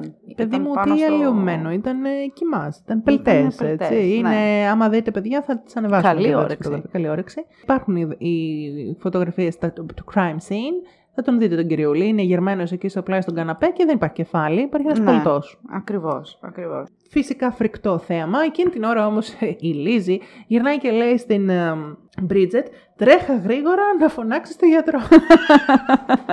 τον σώζουμε, τον προλαβαίνουμε τον μπαμπά. Οπότε πανικοβάλλεται η καημένη Μπρίτζετ, πετιέται έξω, πηγαίνει στο απέναντι σπίτι να βρει τον Dr. Bowen. Εκείνη την ώρα, ποια την βλέπει; Η κυρία Τσόρτσι. Α, ναι, η κυρία Τσόρσιλ. Την παρατηρεί λοιπόν την Bridget να περνάει το δρόμο και βλέπει και τη Λίζη στεναχωρημένη και της λέει: Λίζη, τι έγινε, τι συμβαίνει, γιατί όλη αυτή η αναστάτωση. Και η Λίζη περίληπη της λέει: Κάποιος σκότωσε τον πατέρα. Εν τω μεταξύ, η καημένη Μπρίτζετ ε, δεν βρίσκει το γιατρό απέναντι, γιατί εκείνη την ώρα έλειπε από το σπίτι και γυρίζει να το πει στη Λίζη. Και η Λίζη της λέει: Τρέχα να φέρεις την άλλη, την κολλητούλα. Τη θυμάστε την Ναι, κολλητούλα. ναι, ναι, Είναι ναι, ναι. άλλη δύσμερη κι αυτή. Φεύγει λοιπόν, φοράει το σάλι τη και πέτρε χάλα να βρει την άλλη. Εν τω μεταξύ, η κυρία Τσέρτσιλ τρέχει μέσα στο σπίτι και φωνάζει: Ο Μίστερ Μπόρντεν δολοφονήθηκε. Ο Μίστερ Μπόρντεν δολοφονήθηκε. Έχει βγάλει ανακοινωθέν σε όλη Ε, τη ναι, γειτονιά. Εννοείται. Ξεκινάει λοιπόν, παιδιά, ένα σούσουρο. Φεύγει η κυρία Τσόρτσελ από το δικό της το σπίτι. Ψάχνει και αυτή το γιατρό. Εννοείται. Ψάχνουν όλοι να βρουν το γιατρό. Τι να κάνει ο γιατρός εδώ μεταξύ, να παίξει πλαστελίνες, να ξαναφτιάξει το κεφάλι, δεν γίνεται. Γίνεται ένα σούσουρο λοιπόν. Εκείνη την ώρα, νομίζω, γύρω στις 11 και 4 ενημερώνουν και ε, για πρώτη φορά κάποιον, τον Μάρσαλ Χίλιαρντ. Νομίζω είναι, Είναι κάποιος αξιο- αξιωματικός. αξιο- ναι, ναι, ναι. Κάποιος από την αστυνομία, μάλλον ήταν. Ο οποίος διατάζει έναν αξιωματικό να πάει στο σπίτι των Μπόρντεν. Τον Άλεν, Άλεν λεγόταν νομίζω. Άλλοι αυτός. λεγόταν, ναι. Ώρα 11 και 20 πλέον έχει πάει, παιδιά. Κάποια στιγμή γυρίζει και ο κύριος, ο γιατρός ο Μπόουεν, Α, τον εσύ. βλέπει σύζυγός του, του λέει τρέχα, γύρω- τρέχα γρήγορα, έχει γίνει αυτό και αυτό, τρέχα στον Μπορντονέικο. Φεύγει η σφαίρα λοιπόν ο γιατρός και γύρω στις εκεί πάλι είπαμε 11 και 20 πλέον, ο Μπόουεν πηγαίνει ε, και βλέπει το πτώμα του Άντριου και διαπιστώνει το, το θάνατό του. Και έτσι. βλέπει εντωμεταξύ και τη Λίζη να κάθεται μόνη στο τραπέζι της κουζίνας μέσα σε όλα αυτά. Ναι. Πολύ Ναι. φυσιολογικό. Εν τω μεταξύ, να σημειώσουμε εδώ τώρα ότι είναι ο άλλος δολοφονημένος. Και είναι όλοι cool, κάθονται μέσα. Δηλαδή, δεν σκέφτηκε κανένας ότι μην είναι ο δολοφόνος, ακόμα εκεί. Ψάξαμε, δεν ψάξαμε, τι γίνεται. Οπότε, είναι όλοι- παιδιά, έχουμε ένα πτώμα με λιωμένο κεφάλι να είναι στο καθιστικό, στην τραπεζαρία που ήταν στο καθιστικό, στο σαλόνι τέλος πάντων. Η κυρία Τσόρτσιλ, η γειτόνισσα, να διατυμπανίσει όλη τη γειτονιά ότι δολοφονήθηκε. Δολοφονήθηκε ο κύριος Μπόρντερ. Ο γιατρός να έχει βγει, ο χριστιανός να έχει ε, πάει μέσα στο σπίτι του Μπόρντερ να κοιτάει το πτώμα, να μην μπορεί να κάνει κάτι. Η Λίζη να κάθεται σε μια καρέκλα μόνη της και να κοιτάει την όλη φάση. Και κάπου Σουρεαλισμός. γύρναγε και η Μπίρνο- Η, η Bridget, δεν ξέρω που γύρναγε εκείνη την ώρα. Ε, μπαίνουν μέσα λοιπόν, βλέπει και η κυρία Τσόρσιλ το πτώμα, το βλέπει και ο Άλεν ο αξιωματικός που ήρθε εκεί πέρα, βλέπει και αυτό το πτώμα. Και μέσα σε όλα Ναι. επιστρέφει και ο θείος Τζον. Ο οποίο. Παίρνει ένα τραμ, λέει, και γυρνάει πίσω στο σπίτι. Ναι, είναι καθοδόν για, για το σπίτι εκείνη την ώρα. Ναι. Εν τω μεταξύ, όποιος έρχεται είναι σε φάση και πάνε στη Λίζη και της λένε Λίζη, Λίζη, τι πού- γίνεται;» Τι γίνεται, πού είσαι, πού είναι η Άμπη, η Και- μητριά; Και αυτή, αυτό πάλι που απαντάει όταν τη ρωτάνε είναι ότι ήρθε ένα γράμμα και. Το «Α, και κλασικό. πήρε Και, αυτό, έπρεπε δεν να ξέρω φύγει, πού είναι να και πάει τα να βρει σχετικά. εκτάκτος, μια Και φίλη ποια είναι- κτλ. Ποια είναι η φίλη, δεν την ξέρω και τα σχετικά. Ε, Έρχεται και αξιωματικός και έρχεται και σερίφη. Φτάνουν και αυτοί στο σπίτι. Γιατί Ε, μιλάμε τώρα εκεί πέρα γινόταν. Μαλευρά, παιδιά. Εν τω μεταξύ, η Λίζη παρακαλάει τον γιατρό και του λέει: Σας παρακαλώ, πηγαίνετε να στείλετε ένα τηλεγράφημα στην αδερφή μου την Έμα για να μάθει τι έχει γίνει. Ότι ο μπομπό είναι νεκρός. Είναι Φεύγει. νεκρός. Ο... Τι δουλειά έχει ο γιατρός να πάει να στείλει τηλεγράφημα. Τέλος πάντων. Πηγαίνει αυτός ο έρμος να στείλει το τηλεγράφημα και αυτό επίσης είναι πιστήριο, παιδιά, γιατί το τηλεγράφημα έχει σφραγιστεί ώρα 11 και 32. Το αν τηλεγράφημα δεν πάει να το στείλει στην μεγάλη αδερφή. Ναι, στην να της Έμα πει για τι να την έχει ειδοποιήσει ότι ο πατέρας της έχει δολοφονηθεί. Ναι. Όλη λοιπόν ε, την ώρα που γίνεται όλο αυτό το σκηνικό έχουν αρχίσει όλοι και να ρωτιούνται και λένε πού είναι, ποιος είναι, γύρισε η μητριά σου, πού είναι η μητριά σου, τι γίνεται. Ε, και είναι Λίζη σε φάση, Αχ, δεν ξέρω τώρα που το λέτε. Μπορεί και να γύρισε. Δεν είμαι σίγουρη. Μπορεί και να την άξω ότι γύρισε. Ενώ πριν ήταν σε φάση δεν ξέρω ναι, που δεν είναι. ξέρω έχει που είναι, φύγει μην με ρωτάτε. Και ναι. αυτά. Αλλά δεν πάει πάνω να πει. Άλλοι λένε πού ήταν ρε παιδί μου, πού την είδες; Να είχε πάει πάνω να, ε, να φτιάξει το κρεβάτι. Ωραία, λέει πήγαινε να δεις. Ε, ναι, δεν πας εσύ. Και στέλνει την. ε, την Στείλει την υπηρέτρια υπηρέτρια. πάλι. Η υπηρέτρια όμως φρικάρει, γιατί ήδη έχει τρελαθεί το κορίτσι με Και όλο αυτό που έχει φοβότανε δει. κιόλας. Και λέει: Δεν πάω μόνη μου. Ναι, δεν, δεν έχω, πάω. δεν ανεβαίνω εκεί πάνω. Ακριβώς. Έρχεται λοιπόν η κυρία Τσόρτσι. Κυρία Τσόρτσιλ ήταν. Η κουτσομπόλα και λέει: Να αγχώνεσαι, θα έρθω εγώ μαζί σου. Και με το που ανεβαίνουν παιδιά τις σκάλες, νομίζω από τον πρώτο όροφο, αν, Μμμ. ε, όχι συγγνώμη, τον πρώτο όροφο, από το- την μπροστινή πλευρά εκεί πέρα που έβγαινε, ε, που έβλεπε κατευθείαν η σκάλα στο δωμάτιο, στον ξενώνα, εκεί που θα κοιμο, που κοιμόταν ο θείος το προηγούμενο βράδυ, βρίσκουν τι, Το πτώμα της Άμπη. η οποία άμπη παιδιά είναι πεσμένη τα μπρούμητα, Μμμ. που λέμε στο χωριό μου, και επίσης το κεφάλι της είναι πολτός. Μμμ. Από το πίσω μέρος όμως. Έχει δεχτεί τα χτυπήματα από πίσω. Από ο το μπαμπάς πίσω τα έχει μέρος. δεχτεί, ο μπαμπάς από μπροστά. Μμμ. Και φυσικά φρικάρουν και τσιρίζουν και γίνεται το... Το σύστριγγλο. Το σύστριγγλο. Η αστυνομία τραβάει φωτογραφίες, προσπαθεί να εξετάσει τα πτώματα. Μέσα στο σπίτι όλα αυτά. Εν Εν τω τω με- μεταξύ, παιδιά, πολύ γαμάτο αυτό το crime scene. Έχουν έρθει σερίφιδε, αξιωματικοί, παραξιωματικοί, η κυρία Τσόρτσιλ, η πυρέτρια, ο θείος. Ένας πανικός. Όλοι αυτοί λοιπόν περιφέρονται εκεί. Έτσι γίνεται ένα, ένα χάος από κόσμο. Ναι. Ένα λαϊκό προσκύνημα θα μπορούσε να πει κανείς προς τα πτώματα. Και το crime scene καταλαβαίνετε ότι γίνεται. Α, α, όχι και να, καλά, πανηγύρι. Ό,τι να είναι, πανηγύρι. Βέβαια, πάλι καλά όμως που ο γιατρός προλαβαίνει και διαπιστώνει το εξής: Ότι το πτώμα του μπαμπά ήταν ακόμα ζεστό και φρέσκο και το αίμα ανέβλυζε, Μμμ, ανάβλυζε από τις σε πληγές. αντίθεση με το πτώμα της μητριάς Άμπη, το οποίο φαινόταν να είναι εκεί αρκετή ώρα. Αρκετή ώρα. Και μάλιστα λοιπόν διαπιστώθηκε και αργότερα, και τώρα νομίζω μπορούμε να το πούμε για να μπορείτε να παρακολουθείτε, Μάλιστα. ότι ε, η μητριά σκοτώθηκε μεταξύ 9 και 10 περίπου Το πρωί. 10.30 το πρωί, την ώρα που η Μπρίτζετ καθάριζε τα, Τα παράθυρα, παράθυρα. έξω από το σπίτι, την ώρα που κανένας άλλος δεν ήταν μέσα στο σπίτι και την ώρα που η Λίζη κάπου γυρνοβόλαγε κάποια στιγμή κάπου μέσα στο Κανείς δεν ξέρει πού. κουζίνα. Είχε πει ότι και καλά έτρωγε μπισκότα στην κουζίνα, διάβαζε ένα περιοδικό, δεν ξέρουμε. Μμμ. Ενώ ε, ο μπαμπάς πράγματι είχε σκοτωθεί λίγη ώρα και γύρω στις 11, γιατί αφού λίγο πριν τον είχε δει η Μπρίτζετ πριν πάει να ξαπλώσει και η Λίζη μεσολάβησε κανένα δεκάλεπτο που Ναι. ε, είπε ότι κάποιος σκότωσε τον μπαμπά. Μμμ. Αυτό λοιπόν είναι το, το σκηνικό. Έρχεται η αστυνομία, δίνουν σήμα εντωμεταξύ γιατί είχαν έρθει μόνο ένα-δύο εκεί πέρα αστυνομικοί και λένε εδώ πέρα τα πτώματα είναι Τι ένας, σωρό. δύο, ναι. Στέλνουν ολόκληρο κλιμάκιο. όπως Αφήνουν είπες, τα ντόνα του 1800. 1800. Δεν έπαιξε να δεις τι τρώγαν τότε. το 1800, όχι παιδιά, Ναι. δεν ξέρω τι τρώω. Ε, προβατίνες. Είχαν πάρει από ένα ποδαράκι ο καθένας. Τέλος πάντων, φέρνουν αξιωματικούς, φέρνουν σκηνικά, τραβάνε φωτογραφίες και όλα από τα πτώματα, γι' αυτό τα έχουμε κι εμείς. Ε, μ, κατεβάζουν μάλιστα τα, ε, τα πτώματα κάποια στιγμή και τα βάζουν νομίζω και, και τα δύο μαζί στο, στο σαλόνι. Στο εκεί στην σαλόνι, παιδιά, τραπεζαρία. και τα αφήνουν εκεί εντωμεταξύ. Πολύ φυσιολογικό κι αυτό. Ναι, και όχι μόνο τα αφήνουν, έρχονται και κάποια στιγμή λέει και τους ε, αφαιρούν, ε, μ, τώρα πια είχε πάει δηλαδή μεσημερό απόγευμα, τους αφαίρεσαν λέει γύρω στις 4 το απόγευμα τα στομάχια, τα Μμμ. οποία ε, σφραγίστηκαν και τα πήρε ένας Dr. No- Dolan, τι Μμμ. ονόματα είναι αυτά, και τα πήγε για να γίνει νεκροψία, τέλος πάντων, να εξεταστούν. Μμμ. Αλλά για κάποιο λόγο τα πτώματα τα αφήσαν εκεί. Ναι, παιδιά, τα αφήσαν εκεί I τα don't know πτώματα. why. Μα Τι τα άλλο θέλαν να τώρα; έρθουν οι μυρολογίστρες μαζί με την κυρία Τσέρτσιλ να μυρολογήσουν το βράδυ τα, τα πτώματα.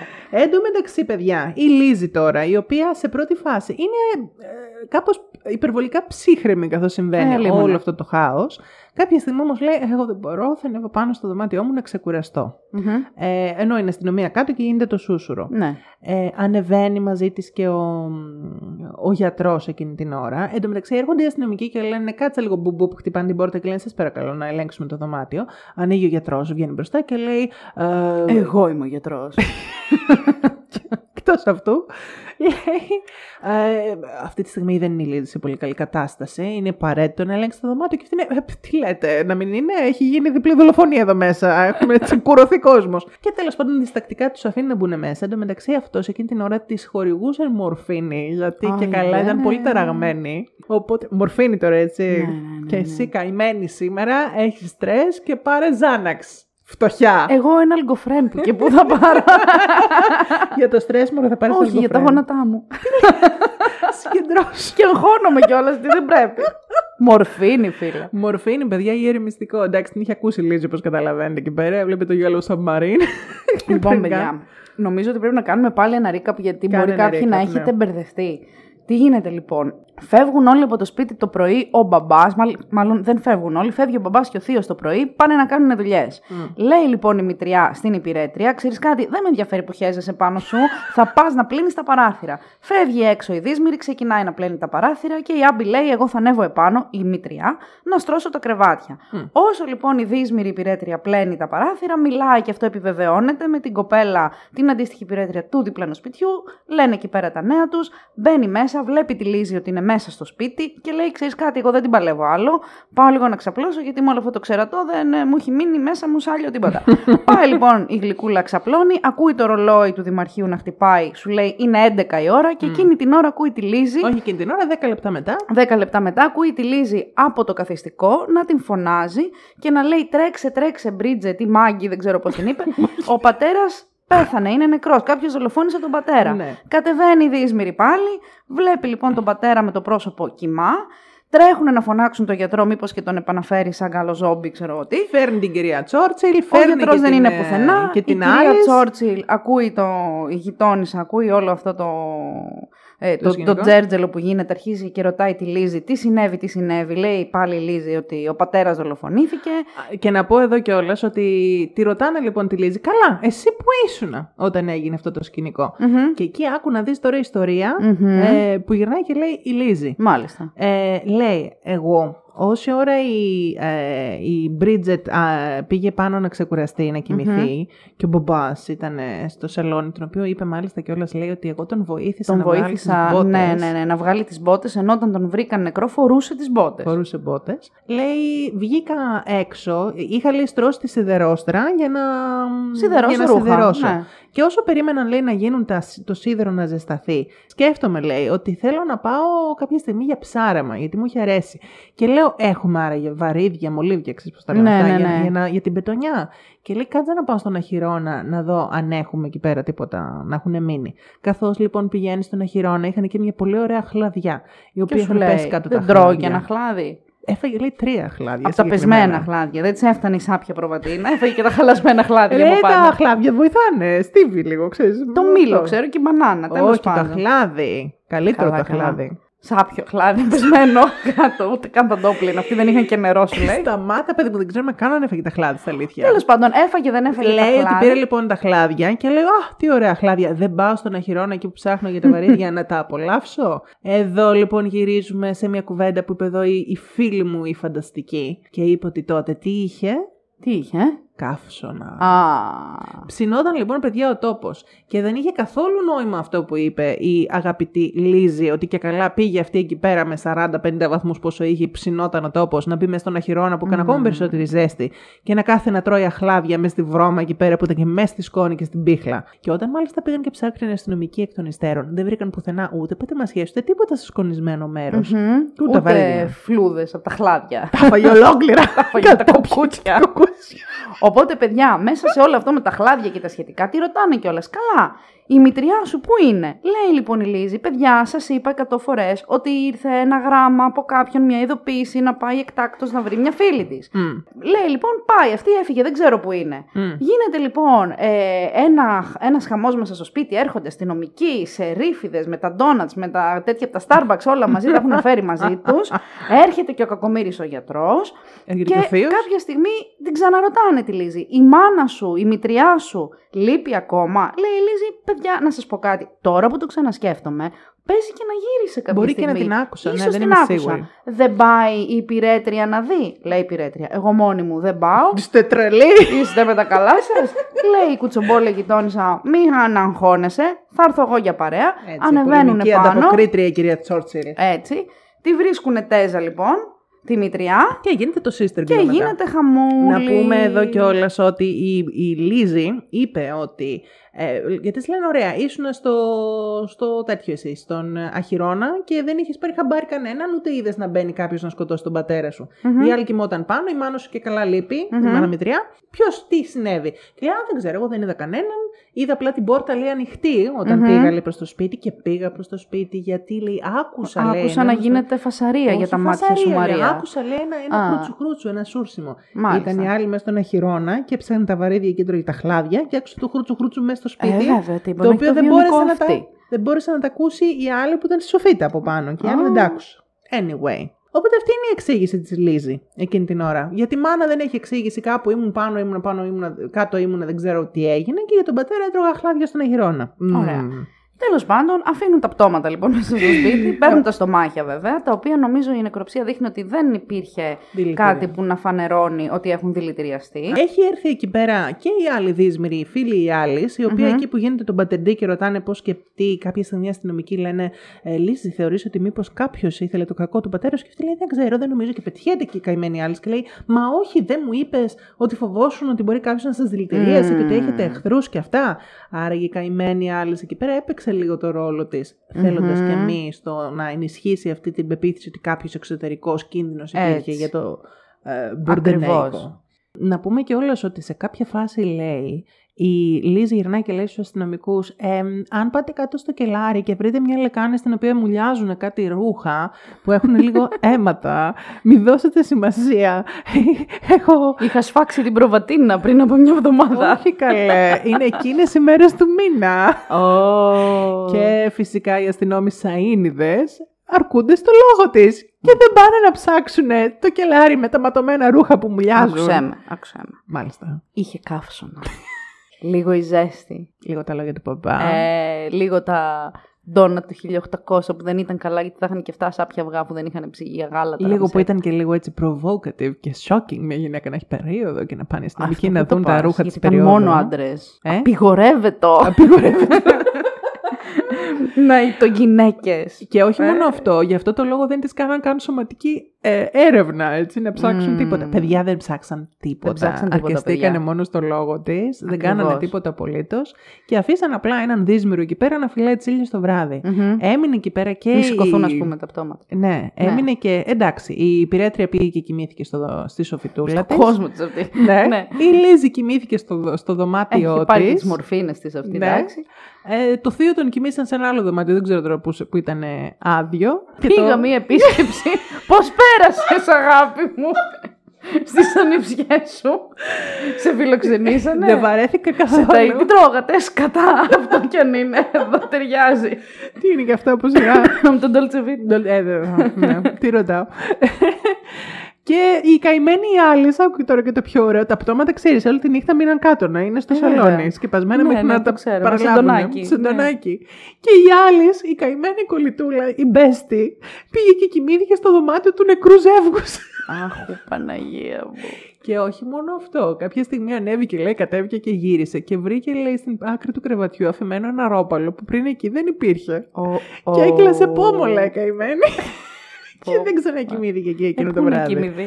Γιατί προφανώς ο ρόλος της είχε ήδη ολοκληρωθεί. Α, μάλιστα. Εκεί πέρα τη χρησιμοποίησε η αγαπημένη Ε, βέβαια. Λίζη, λέω εγώ, για να δώσει τη μαρτυρία και καλά ότι υπάρχει κίνδυνος εξωτερικός και τώρα άντε λεπουλέν. Ναι, ναι, ναι, ναι. Κάποια στιγμή λένε ε, ένας αξιωματικός Τζότζεφ Χάιντ που τον είχαν αφήσει εκεί πέρα να, φαρα- να φυλάει τσίλε λοιπόν τη νυχτα παρατήρησε ότι κάποια στιγμή γύρω στις 9 παρατέταρτο το βράδυ, ε, έξω από το παράθυρο, είδε τη Λίζη να κατεβαίνει και την άλλη μαζί να πηγαίνουν στο κελάρι. Σύμφωνα με την άλλη, είπε ότι της λέει η Λίζη «Ε, να κατέβω λίγο κάτω γιατί κάτι ήθελε να διάσει πάλι ένα κουβάκι. Και λέει να έρθω να σε βοηθήσω κι εγώ. Ε, όχι, δεν χρειάζεται, θα πάω μόνη μου. Μα όχι, να σε βοηθήσω, μα σας παρακαλώ. και τέλος πάντων κατεβήκαν και οι δύο έτσι στο κελάρι. Κάποια στιγμή όμως μετά, λέει, γύρω στο, στο ένα τέταρτο αργότερα, η Λίζη κατέβηκε μόνη της, έσκυψε κάτω από τον νηπτήρα και κάτι ψαχούλευε, κάτι έχωνε εκεί πέρα. Κανένας δεν είδε. Τι. Έτσι λοιπόν, έτσι κύλησε αυτή η πάρα πολύ όμορφη μέρα στον Μπουρντονέικο, Μπουρντενέικο. Την επόμενη μέρα και ο, ο, εμ, μάλλον όχι την επόμενη, 6 Αυγούστου του 1892 βγει- βγαίνει ένα άρθρο στην εφημερίδα Fall River. Ε, Η κυρία Τσόρτσιλ θα το έδωσε, είμαι σίγουρη. Αποκλειστική συνέντευξη της Ναι. κυρίας Τσόρτσιλ. Και κράζουν αγρίως την αστυνομία για την ε, αδράνεια στην υπόθεση Μπόρντεν.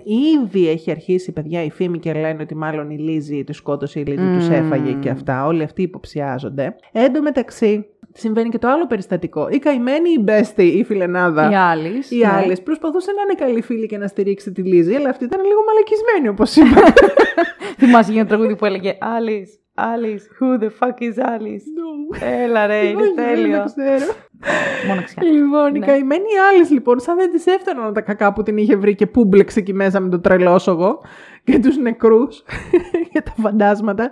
7 Αυγούστου του 1892 μπαίνει και βλέπει στην κουζίνα τη φιλενάδα της την άλλη να έχει πάρει ένα φόρεμα και να το, έχει, κο- να το κόβει κομματάκια και να το καίει στη, στη σόμπα της στη φωτιά της Κάτσε, η κουζίνας. Λίζη το έκανε αυτό. Τι είπα εγώ; Η άλλη. Μπαίνει η άλλη και βλέπει τη Λίζη. Ναι, Μπράβο, να αυτό το καίει το ξέρω. φόρεμά της. Να καίει το φόρεμά Και εκεί της. είναι που φρικάρει και η άλλη την κοιτάει καλά καλά και της λέει ε, είχε πάνω κάτι κόκκινα σημάδια μπογιάς. και το καίω. Και γιατί δεν το πετάς; Ω, θα τα κάψω όλα. Δεν είπε τίποτα, σοκαρίστηκε η καημένουλα και γυρνάει απλά και της λέει Μάλλον δεν είπε τίποτα εκείνη την ώρα και μετά καθόταν και τα σκεφτόταν όλα και δεν τη κόλλαγε και αυτήν η Λίζη. μεταξύ. Η αστυνομία ήδη υποπτευόταν τη Λίζη και σου λέει τι γίνεται εδώ πέρα. Και βλέπει αυτό το σκηνικό με το καμένο φουστάνι και πιάνει και της λέει: Να σου πω, κοίτα να δεις, σ' αγαπάω φιλενάδουλα. Αλλά εγώ δεν νιώθω καλά να πω ψέματα. Τώρα σε είδα να κάνεις και αυτό με το φουστάνι. Εγώ θα πρέπει να πάω να το πω στην αστυνομία. δεν νιώθω καλά να το κρατήσω μυστικό γιατί καταλαβαίνεις πόσο ύποπτο φαίνεται. Και τα παίρνει η Λίζη εκείνη την ώρα και της λέει: Άμα φαινόταν ύποπτο, γιατί με άφησες να το κάνω, γιατί δεν μου πεις μια κουβέντα εκείνη την ώρα. Δεν είναι σωστό αυτό που κάνω. Πω, πω, παιδιά, μιλάμε παράνοια. Παράνοια. Οπότε πηγαίνει η καημενούλα και δίνει και τη μαρτυρία. Αλλά εντάξει, η αστυνομία ήδη είχε αποφασίσει να την μπουζουλιάσει. ναι, τη- βέβαια. τέτοια, Πάλι γιατί, καλά. Ναι, είχε γίνει άλλος. Έχει ήδη ξεκινήσει έρευνα πιο λεπτομερής και στο σπίτι. Πάνε ψάχνουν. Ε, δεν βρήκαν πουθενά ματωμένα ρούχα, ή μάλλον θα τα έχει Θα τα έχει κάψει. κάψει. ναι. δεν βρήκανε κάτι, ούτε κάτι που να έχει αίματα και να είναι ξεκάθαρο το φωνικό όπλο, αλλά βρήκανε ένα κομμένο Αυτό. χάτσετ, Ναι, τσεκουράκι τύπου, τσεκουράκι. τσεκουροειδές αυτό, ε, που ήταν σπασμένη η λαβή του η ξύλινη, Ακριβώς, και ακριβώς. ήταν μέσα σε κάτι εργαλεία εκεί πέρα στο κελάρι και μάλιστα σε ένα σημείο που φαινόταν ότι ήταν πολύ ανίκη εκεί που είναι αφημένο. Μμμ, Ναι. Κάποιοι λένε μήπως ήταν αυτό που τοποθέτησε η Εκείνη τη μέρα που Λίζη την το είδαν κάτι να βράδυ, μήπως χώνει. Κάτι, Ναι, ναι, ναι, δεν ναι. ξέραμε τι έγινε. Μήπως το κόψε και το πέταξε. Anyway. Συλλαμβάνεται, εν πάση περιπτώσει. Ε, η ναι, Λίζη, προσα... αισίως. γίνεται προσαγωγή τέλος πάντων στις 11 Αυγούστου του 1892.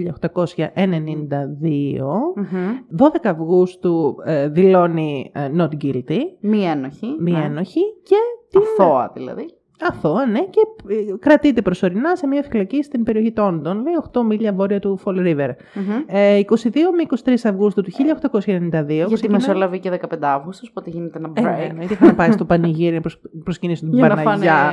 γουρνουπούλα αυτή τη φορά. Φάνε γουρνοπούλα στην Παναγιά τη Ματσατσουτσέτσιανη. Μμμ. και μετά λοιπόν την, ε, τη σύλληψη της ε, ε, Μπόρντεν ξεκινάει μια διαδικασία που λέγεται inquest. Είναι κάτι σαν προκαταρκτική ακρόαση, θα μπορούμε να το Μάλιστα. πούμε. Είναι μία τύπου, όχι ακριβώς δικαστήριο, αλλά δίνονται μαρτυρίες και εξετάζονται οι εμπλεκόμενοι σε μια υπόθεση ε, ενώπιον ε, δικαστών, εισαγγελών και κοινού, δηλαδή των, ε, Μάλιστα. των παραγόντων, των, ίσως των μελλοντικών παραγόντων της δίκης, των ανακριτικών αρχών, ας το πούμε έτσι. Μμμ. Εκεί πέρα ε, φυσικά έχουν κληθεί όλοι οι ύποπτοι και οι περισσότερες μαρτυρίες και ειδικά μάλιστα στις κα- καημένες Bridget slash Maggie ε, Της δυσμενής υπηρέτριας, ναι. υπηρέτριας, ήταν από τις πιο σαφείς. Δηλαδή η κατάθεση που είχε δώσει πριν στην αστυνομία συμφωνεί με αυτά που όταν τη ρωτάει Μμμ. η εισαγγελέας είναι όλα σωστά. Η κυρία Τσόρτσελ μια χαρά τα λέει. Αλλήμον. Ο θείος Η είχε, καλύτερη άλο- της. είχε άλοθη και μάρτυρες για τα πάντα. Η αδερφή έλειπε. Δηλαδή δεν έχουμε τίποτα κανέναν που να, να, να έχει κάποια ύποπτη συμπεριφορά. Έλα όμως η Λίζη που όταν την καλούνε άλλα τα άλλα κουτρουβάλα τα λέει και μια δεν θυμάται και μια άλλα στις ιστορίες και τα Μμμ. παίρνει ο εισαγγελέας και η κυρία μου άλλα μας λέτε και άλλα μας λέτε και δεν δεν βοηθάτε.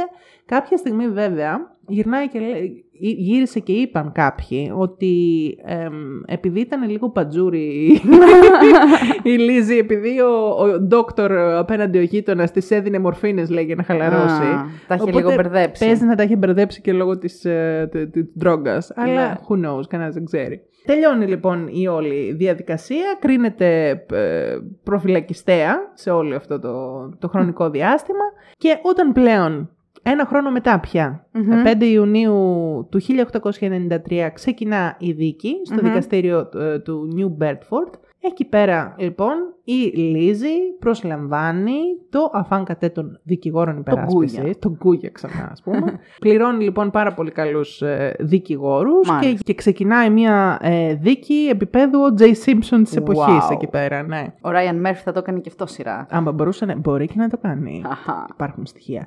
Βεβαίως. Και θα πάμε να παίξουμε εμείς τη Λίζη Μπόρντεν. Εννοεί. Και οι δύο. Εσύ μικρή. Έλα, αλλάξω. Εσύ την Μπόρντεν μικρή. Εγώ Α, ωραία. πόνους. Εντάξει. Λοιπόν, και να μην τα πολυλογούμε, παιδιά μου, επειδή ε, και εκείνη την εποχή ήταν πάρα πολύ δύσκολο ε, στα μάτια ενός ανδρικού σώματος ενόρκων να μπορέσουν να πιστέψουν ότι μία ε, ατυχήσας α, ορφανή κοπελίτσα σε τη Λίζη Μπόρντεν. η οποία- Γλυκούλα. Γλυκούλα, λιποθύμα, είχε και τις μπεντάλιες εκεί πέρα και τα Ναι. είχανε και δεν μπορούσε και ήταν... Και τη δίνανε θέρα και τη και συνεφέρανε. αυτά και τη συνεφέρανε, γιατί τέτοια έκανε η Λίζη. Την αθών, ε, Not δεν ξέρω πώς το guilty. μη- Not guilty. ε, Και συνεχίζει τη ζωούλα της. Βέβαια υπάρχουν κακές γλώσσες που λένε ότι κάποιοι από τους δικηγόρους που ήταν στην ομάδα υπεράσπισης είχε Μμμ. τάτσι μιτσικότσι με έναν από τους δικαστές γιατί μετά κάποιος αυτός κατέβηκε υποψήφιο σε μια ξέρεις, καμπάνια που κατεβαίνουν εκεί πέρα σαν district Α, κάτι. εννοείς Μμ, συμφέροντα. ναι, όχι ναι, ναι. σεξουαλικού περιεχομένου. Το Ω, παιδί μου, που έχει το τσιμιτσικότσι. μυαλό σου, παιδί μου. Τι Ε, έτσι λες; όπως το έπαιζε. μα. Όχι παιδί μου, για θέματα πολιτικής Θα φύσεως. σου πω μετά γιατί πήγε εκεί το μυαλό μου. ναι, Ολοκλήρωσε. όχι. Είναι αυτό που λένε. Ο καλός δικηγόρος ξέρει το δικαστή. Αυτό. Κάτι Μμμ. τέτοιο λένε ότι παίχτηκε. Οπότε That's λίγο από what she εδώ. said. Τι λέει ρε παιδιά; Τι λέει τύπησα, δεν μπορώ να φύγω. Οπότε διαπλεκόμενες καταστάσεις και η τύπησα αθωώνεται και ένιωσε πάρα πολύ δικαιωμένη. Υπάρχουν και σκίτσα που την ε, απεικονίζουν με σηκωμένα τα χέρια έτσι σαν το ρόκι να λέει είναι νίκησα και... Συνεχίζει τη ζωή της, μετακομίζει νομίζω και με την αδερφή της Όχι σε ένα πολύ μόνο καλύτερο αυτό, σπίτι. Όλη η περιουσία κληρονομεί. του μπαμπά. της Κληρονομείται. μητριάς. Εννοείται. όποια Κληρονομείται περιουσία. πλέον από τις δύο αδερφές. Ακριβώς. Οι οποίες αδερ... ε, επιλέγουν όχι να μην φύγουν από την περιοχή γιατί παρόλο που αθωωθήκανε και η κοινή γνώμη είχε ξεσηκωθεί και ήταν εναντίον τους και δεν πίστευε φυσικά ότι η Μπόρντεν είναι αθώα. Παρ' όλα αυτά αυτές ήταν λίγο στα τέτοια μας και εμείς είμαστε κυρίες. Κοίταξε να δεις, μείναν για λίγο στην περιοχή, αλλά από ένα σημείο και μετά ε, το θέμα είναι ότι Στην περιοχή. Δεν φύγαν ποτέ από το Fall δεν φύγανε, ποτέ, απ- δεν River. φύγανε ποτέ από το Fall River, φύγανε νομίζω κάποια στιγμή. Δηλαδή αλλάξανε σπίτι γιατί Αλλάξαν, είχαν πήγανε- γίνει θρύλος σε σημείο που τις ενοχλούσαν και στο δρόμο, τα πιτσιρίκια, δηλαδή θέλανε να, τις ακουμπή, να κουμπίσουν ειδικά τη Λίζη. Είχε γίνει Έχω πολύ... ακούσει το Halloween μέχρι και αυγάλη τους πετάγανε οι πέτρες στο Ακριβώς, σπίτι. ακριβώς. Ή τους φωνάζαν, είχαν βγει και το τραγουδάκι, νομίζω είχε βγει από τότε αυτό το με τις Ναι, ναι, το Lizzie τσεκουριές. Borden, ναι, ναι. Δηλαδή το πρόλαβε στα χρόνια της όσο ήταν, όσο ήταν Γι' αυτό και ζωντανή. αλλάξανε σπίτι. Τώρα δεν ξέρω αν ήταν ε, στην ίδια περιοχή ή αν Αλλάξανε ήταν κάπου πάντως αλλού, αλλά κάποια αλλάξανε στιγμή. σπίτι. Η τύπησα κληρονόμησε παιδιά πολύ μεγάλη περιουσία. Πήγαν και μείναν με την αδερφή της σε μια πολύ πιο κυριλαία περιοχή, σε μια σπιταρόνα απίστευτη. Που είχε και νερό, είχε και Είχε ηλεκτρικό και ρεύμα ρεύμα, και όλα. και ψυγείο και νόβα είχε και κοσμοτέ TV και τα πάντα. Και καθόταν η καημένη Λίζη και έλεγε Αχ, χαλάλε μπαμπάκα, κακά να είσαι εκεί που είσαι, αλλά επιτέλους ζω σαν άνθρωπος. Υπάρχει λοιπόν μια θεωρία Ναι. η οποία λέει ότι η Λίζη Ναι. είχε λέει δεσμό με την υπηρέτρια. Και μάλιστα αυτό έχει για, βγει και σε για ταινία. Spill the tea. Ναι, γενικά, παιδιά, γύρω από αυτή την υπόθεση υπάρχουν πάρα πολλές θεωρίες. Εντάξει, ήδη έχουμε πλατιάσει αρκετά και θέλω να σας κουρασουμε αλλά υπάρχει αυτή η θεωρία και έχει γίνει και ταινία και με την Kristen Stewart που λέγεται Lizzie. Μμμ. Και είναι η οπτική αυτή ότι συγκεκριμένα η Kristen Stewart παίζει την υπηρέτρια Μμ. και ουσιαστικά σου δείχνει ότι έρχεται η υπηρέτρια στο σπίτι, τα κάνει τάτσι μίτσι κότσι με την Lizzie Μμμ. ε, έχουν δεσμό, τις παίρνει γραμμή και ο μπαμπάς, δεν θέλει καθόλου φυσικά που έχουν δεσμό μεταξύ τους και αποφασίζουν μαζί να σκοτώσουν και τους δύο για να μπορέσουν να ζήσουν τον έρωτά τους.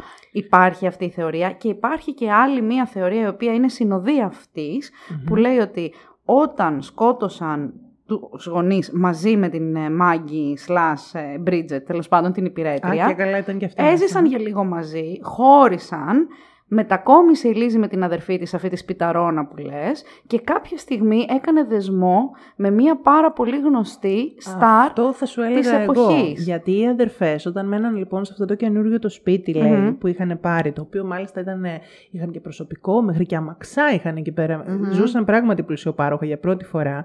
Και ναι, μεν η αίμα που ήταν και λίγο πιο μεγάλη, γεροντοκόρες και οι δύο πλέον, έτσι. Σε αυτή την Ναι, ηλικία. μα ήταν ήδη, δηλαδή εκεί άμα ήσουν 25 χρονών Μμμ. κατά την εποχή εκείνη και δεν ήσουν Ναι, τώρα παντρεμένοι, εδώ θεωρούσαν πηγαίνανε ήδη... Ναι. 40 φεύγα πηγαίνανε σιγά σιγά πλη- πλησιάζανε.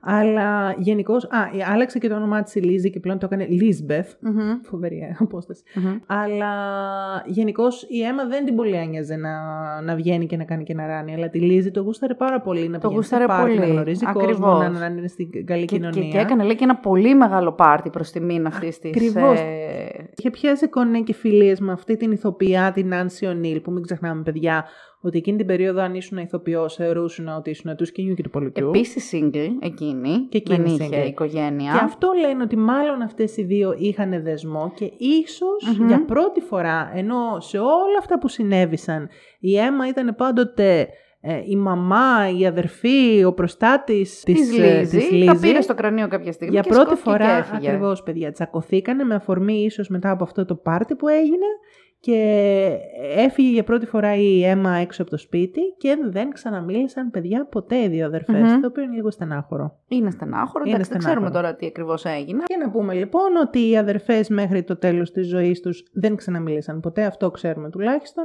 Και 1η Ιουνίου του 1927 η Λίζη Μπόρντεν πεθαίνει σε ηλικία 67 ετών. Μμμ. Εμ, λένε ότι πέθανε από πνευμονία, είχε κάνει και μια εγχείρηση την προηγούμενη χρονιά. Της Α, είχαν μάλιστα. αφαιρέσει την ε, την gallbladder. Τη ε, χολή. Τη χολή, Χριστός μπράβο. και η Παναγία.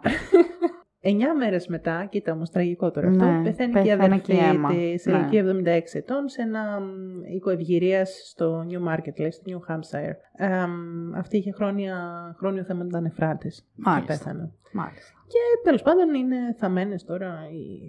Τις έχουν θάψει δίπλα-δίπλα λέει, σε ένα οικογενειακό οικόπεδο στο Oak Grove Cemetery. Και έτσι, Το παιδιά. σπίτι των Μπόρντεν νομίζω υπάρχει. Είναι επισκέψιμο. Είναι μουσείο. Είναι μουσείο. Απίστευτα Θεωρείται ένα από τα οργανωμένο. πιο haunted places στον κόσμο. Μμμ.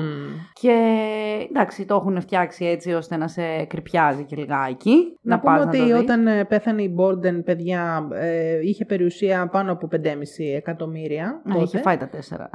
είχε φάει κάμποσα, ναι, εντάξει. Και νομίζω είχε αφήσει και διαθήκη και είχε αφήσει, ξέρω εγώ, σε διάφορα, σε φίλους, σε γνωστούς, σε κάτι ξαδέρφια και αυτά. Είχε αφήσει κάποια χρήματα, αλλά είχε αφήσει και σημαντικό ποσό.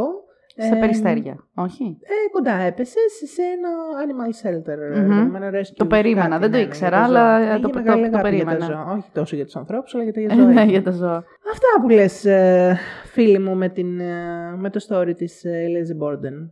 Ωραία, πολύ ωραίο, πολύ ωραίο story. Ήταν, ελπίζω να μην ε, μ, σας κούρασε, γιατί ήταν αρκετά πολύπλοκο, γι' αυτό προσπάθησα και εγώ ενδιάμεσα να κάνω μερικές έτσι ανακεφαλαιώσεις.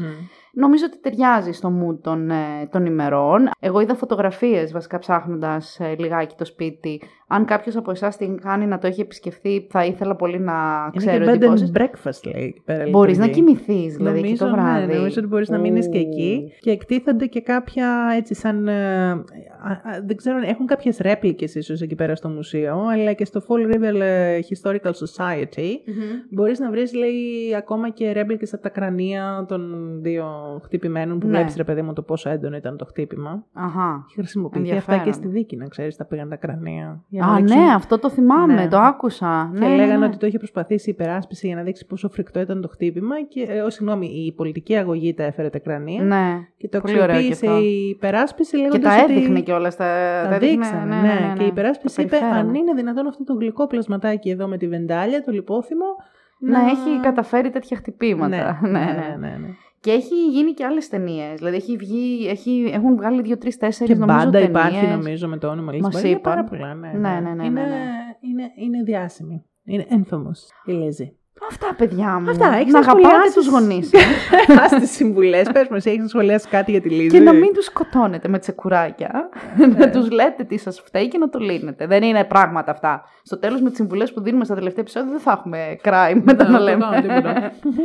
Τίποτα, τίποτα. Ε, δεν έχω κάτι να σχολιάσω, παιδιά, για τη Λίζη, γιατί δεν ξέρω τι ακριβώς συνέβη και πώς, ας πούμε, θα μπορούσε να μ, την έχει επηρεάσει ο θάνατος της μητέρας της, το γεγονός το ότι ήρθε η μητριά και δεν μπορώ να καταλάβω αν έκανε τόσο κακό αυτή η γυναίκα ώστε να της ε, μ, δημιουργήσει τέτοια θέματα ή η αδερφή της ενδεχομένως αν ήταν τόσο Μμμ. τοξική η σχέση, τη- η σχέση τους μέσα από την υπερπροστατευτικότητα που είχε Μμμ. για την ε, μικρή της αδερφή. Δεν μπορώ να καταλάβω. Εντάξει, ο πατέρας της ενδεχομένως να ήταν λίγο αυστηρός.